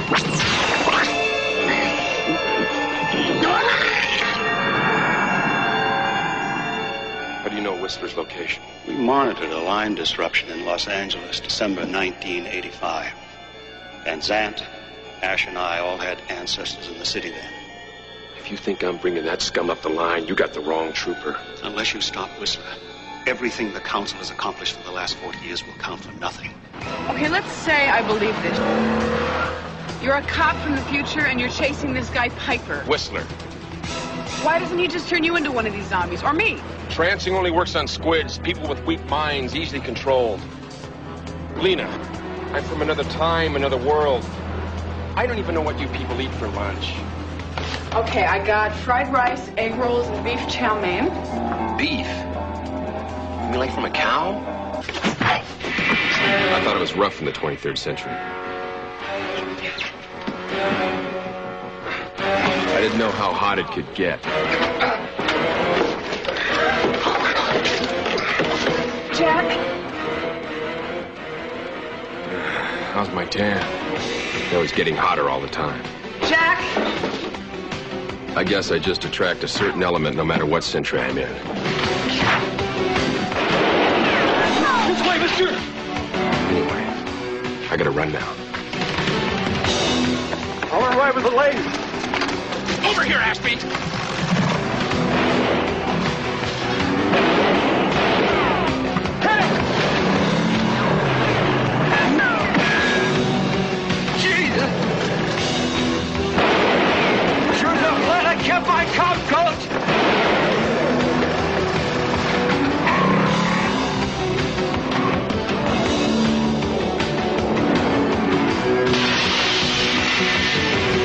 Jack Death is back. And he's never even been here before. Trancers.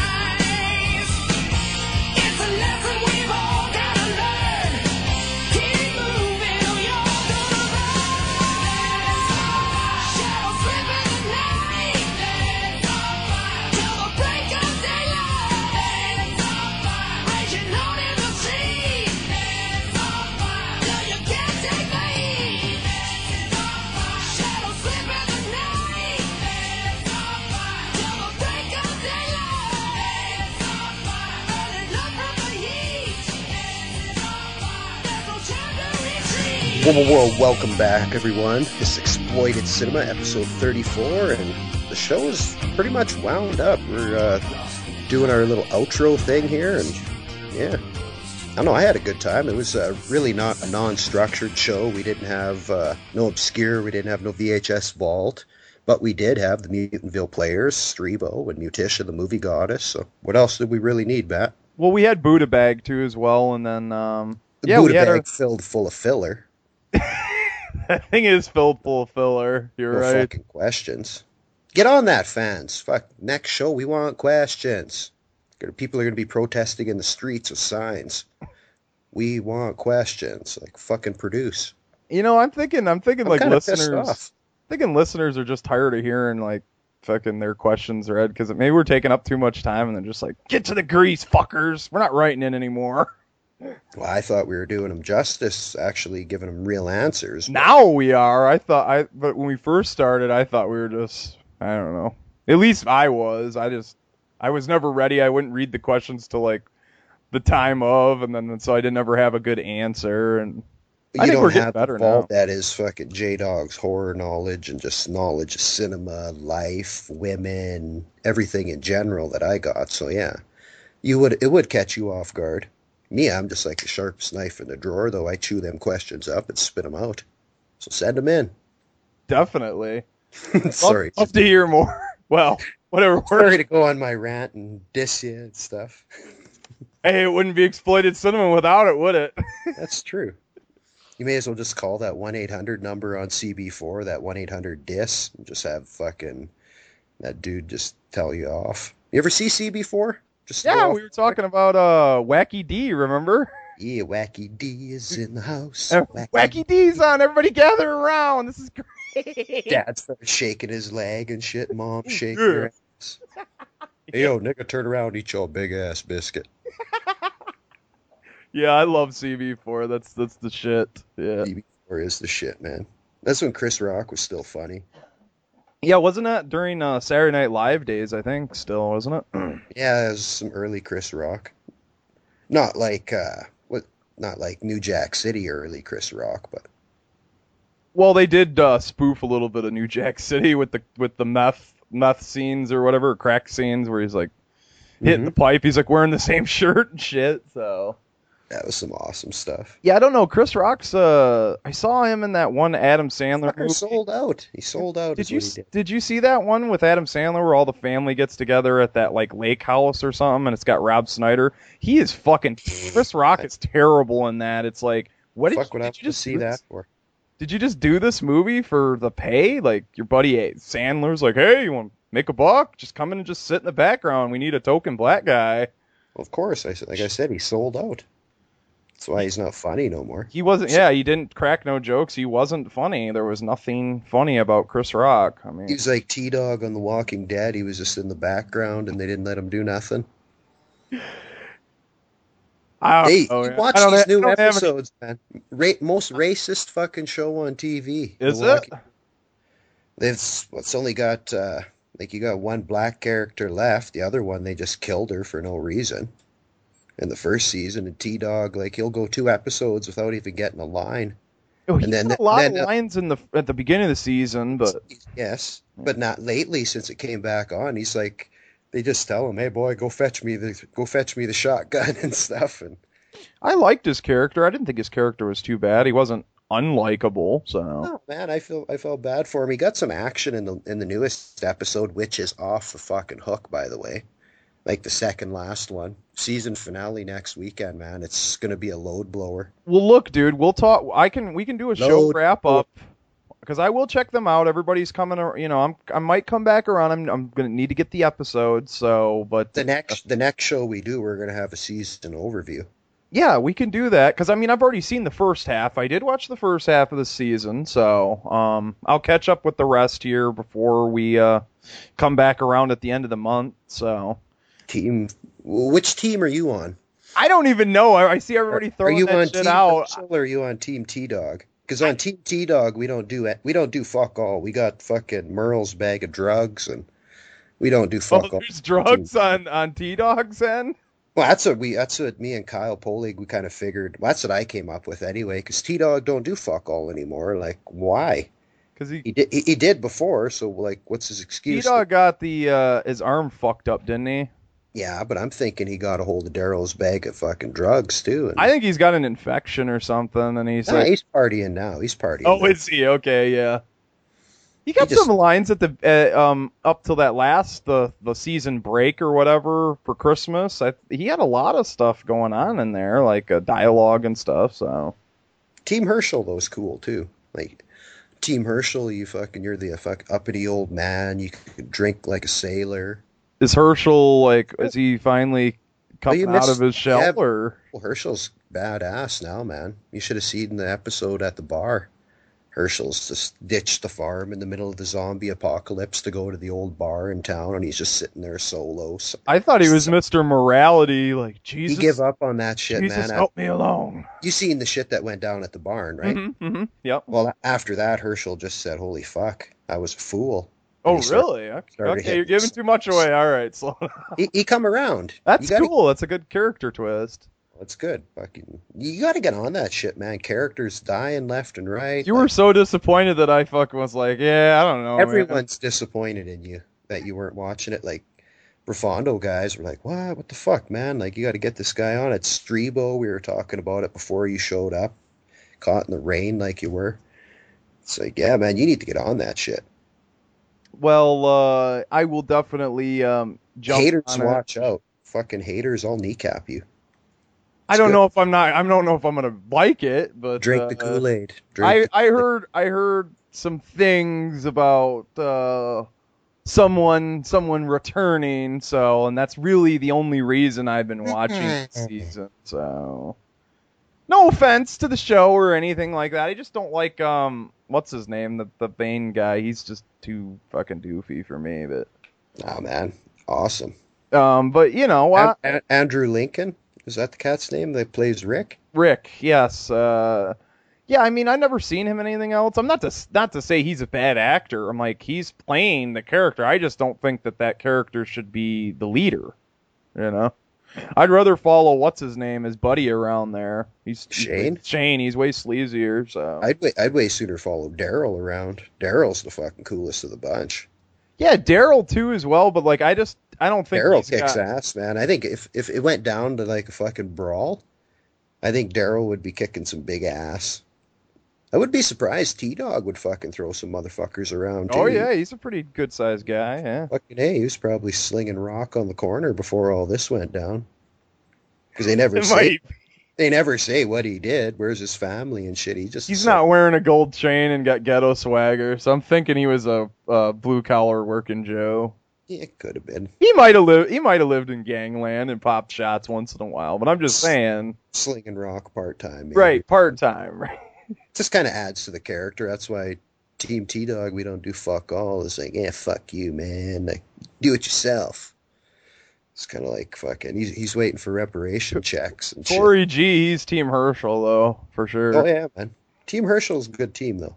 I'm still. I'm a, I'm kind of a traitor. I play for both teams, Hershel and T Dog. Now, T- her- Team Herschel's kind of like um, it's kind of like old man action with uh Bronson or like Team Hershel don't take no shit. is is he like an old is is he turned into like an old man action star? Is he out there like blowing zombies' heads off or what? Get on it and watch. Okay, okay. Because he was like, he, I thought he was kind of dragging the show down, but Nah, nah, man, nah. Come, comes around. Quits whining. He quits whining. Well, they, it sounds like they saved everything. So I, you know, for the for when the show came back around, like all the good stuff. So, because there hasn't been much action since uh, the first three episodes. So, in my opinion, in my opinion, so. Your opinion. I know my opinion don't mean fuck all around here, but uh, Yeah, you got that right, man. I'm sure there's a bunch of listeners going, "Fuck yeah!" Yeah, everyone's pumping their fist. Fuck. Team J Dog, baby. Team J Dog. Yeah, Team J Dog. Make it. Make those shirts, Joe. I want 500 of them printed out ASAP. So now, uh, are are we? What do we got to get like a fucking uh, petition together to get you on the show now, or what? You got to start paying me now. Oh, you won't get paid for it. They'll make you fucking fly out, but I bet you would. You- You'd fucking fly out on your own dime just to be on that show, wouldn't you? The Walking Dead? Yeah, fuck yeah. Fuck, I guess. You want to wait till uh, I'd even give my left nut. on, uh, I'd wanna fly wait? out all by myself on my own money and and donate my left nut to science just to be on that show. They can kill me in the first 15 minutes too. I don't give a fuck. You don't even want any lines, or what? As long as I have one more line than T Dog, I'd be happy. Two episodes, I had as many lines as T Dog did. Like the fucking episode ended, and I was like, "Holy fuck!" I was in that episode as much as T Dog was. Like, fuck, it was, cra- it was crazy. You were so you were gonna start fucking booking conventions and stuff, or what? I should. I should. Awesome. So what do we el- what else do we got to throw these cats? Uh, definitely Mad Monster uh, Party. Go, get get over to the website. I think it's madmonsterparty.com, isn't it? Mm-hmm. Vote for us, fucking Rondos, Oh, yeah. man. That shit's almost up. We're gonna. We want to at least get 20 votes or something.